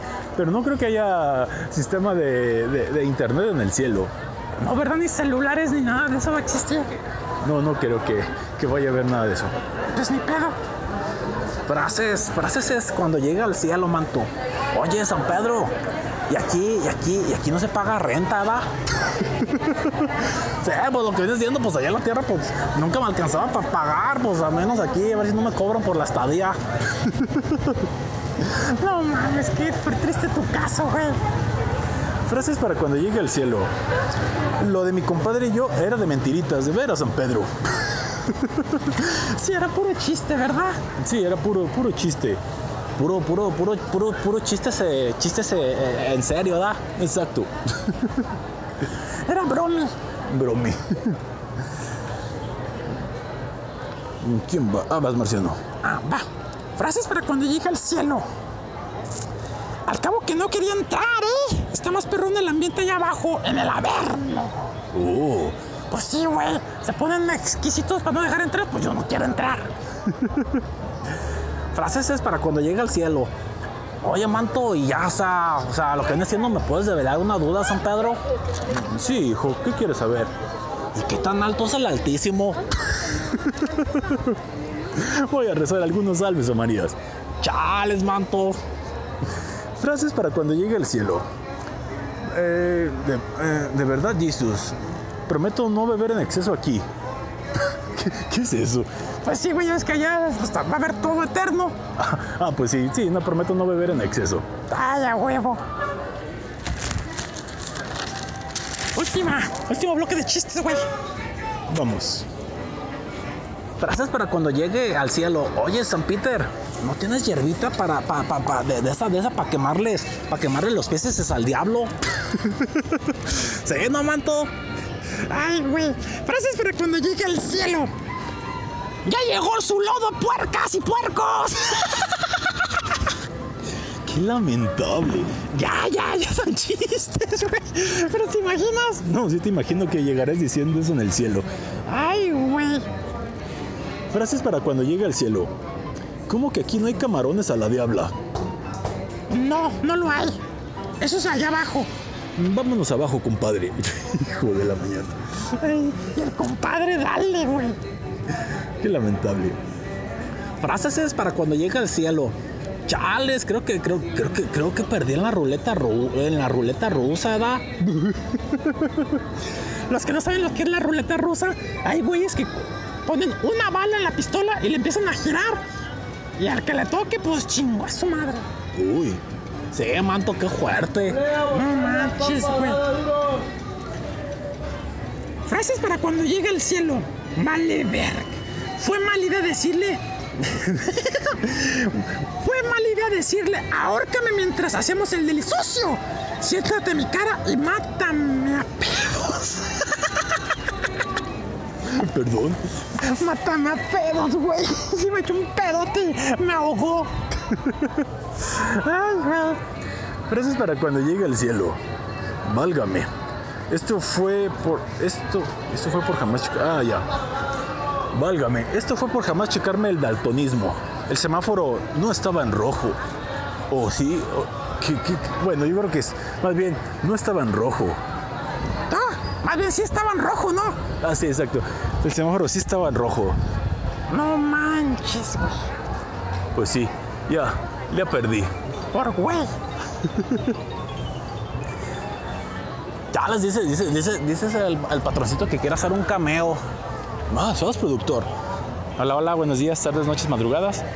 Este chiste pues va para un... Para el abuelito Ares, que a lo mejor muchos conocen, muchos no. Ah, yo sí lo conozco. Pues va, viejito. Pero que ayude Juan en esta... No, no, no, yo, yo, yo te ayudo, yo te ayudo. Ok, bueno. Oiga, ¿y cómo, ¿y cómo murió venerable anciano?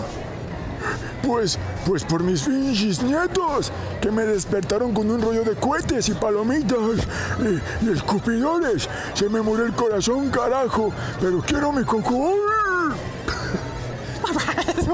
Bien, bien, pinche viejito eres. Chale, gracias. Adiós. Gracias, productor. Chales, adiós, patroncito. Frases es para cuando llegue al cielo. Chales, me, me- me- me dijeron que me iba a hacer algo que nunca me habían hecho. Y pues, chales, de repente que aparecía aquí, mantos. chales. Sí, tío, no te, te- te dijeron que, que, que iba a ser algo que nunca te habían hecho, pues si te mataron. Uy, qué lamentable.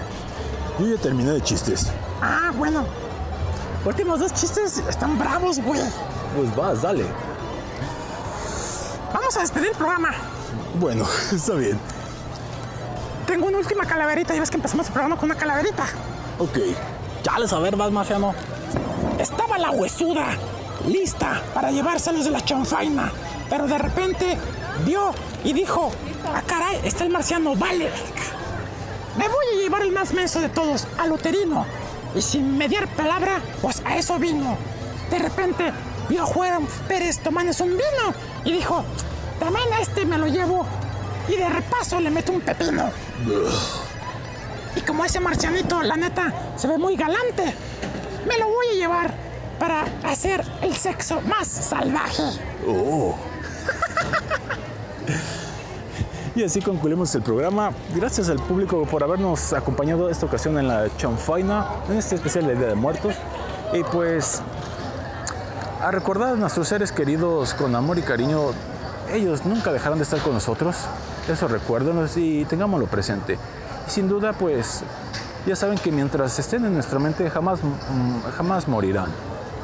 Cuídense mucho y hasta la semana que viene, público culto y conocedor. Salud y hasta la próxima. Chales, yo, yo fui lo que viene siendo su, su compita luterino, mantos, y pues, pues bueno, la neta, pues igualito, o sea, hay que recordar siempre a la bandita que ya no está, tanto animalitos como, como gente, y, y- pues lo que viene siendo, ellos siempre viven en nuestros corazones, y aunque no los veamos, están con nosotros a un ladito, incluso aquí, aquí, aquí, aquí están ahorita. Hasta la próxima, y pues como dicen en el barril, salud la bandita. Y yo fui el marciano, banda locos. Recordemos a nuestros seres queridos con amor, cariño. Y pues tengamos en cuenta que ellos nomás nos llevan un poquito de ventaja. Próximamente iremos con ellos. Y crean o no en la resurrección y todo eso, pues hay que tener esa esperanza. ¿Sale? Que tengan un fin de semana chingón, banda locos. A recordar a sus seres queridos y que tengan un fin de semana de juega celestiales. Última canción, manda locos, pero hacia última canción viene a cargo de mi compita el Macabrito, el Pablito Macabrito y los más. La canción se llama Cumbia Macabrona. Cuídense mucho, banda locos. Y últimos dos chistes. Frases para cuando llegue al cielo. Entonces, ¿qué, Jesús? ¿Dónde está el gym de CrossFit? No, marciano. Chales, manto. Y último, último, último chiste. Frases para cuando llega al cielo. Ángeles y querubines ya viene a darle sus tallarines. Qué lamentable, marciano. Vámonos, Alito, ya, ya estoy condenado al infierno. Súper condenado. Chales, manto, pues, pues ni modo, ni qué hacer contigo. De modo, me fui al infierno, banda locos. Hasta la próxima. Salud. Salud, la bandita. ¡Huevos!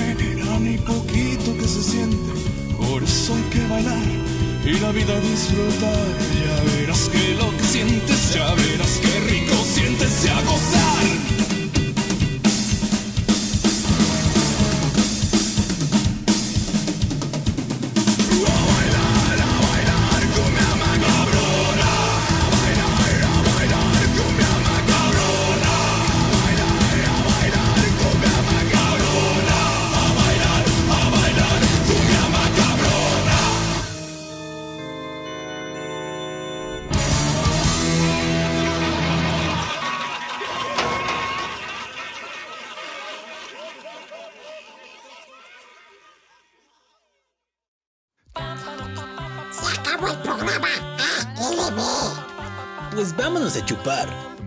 Yo los acompaño a beber. ¡A la Pero la próxima semana tenemos una cita aquí en... La Chanfaina. A través de Radio Emisor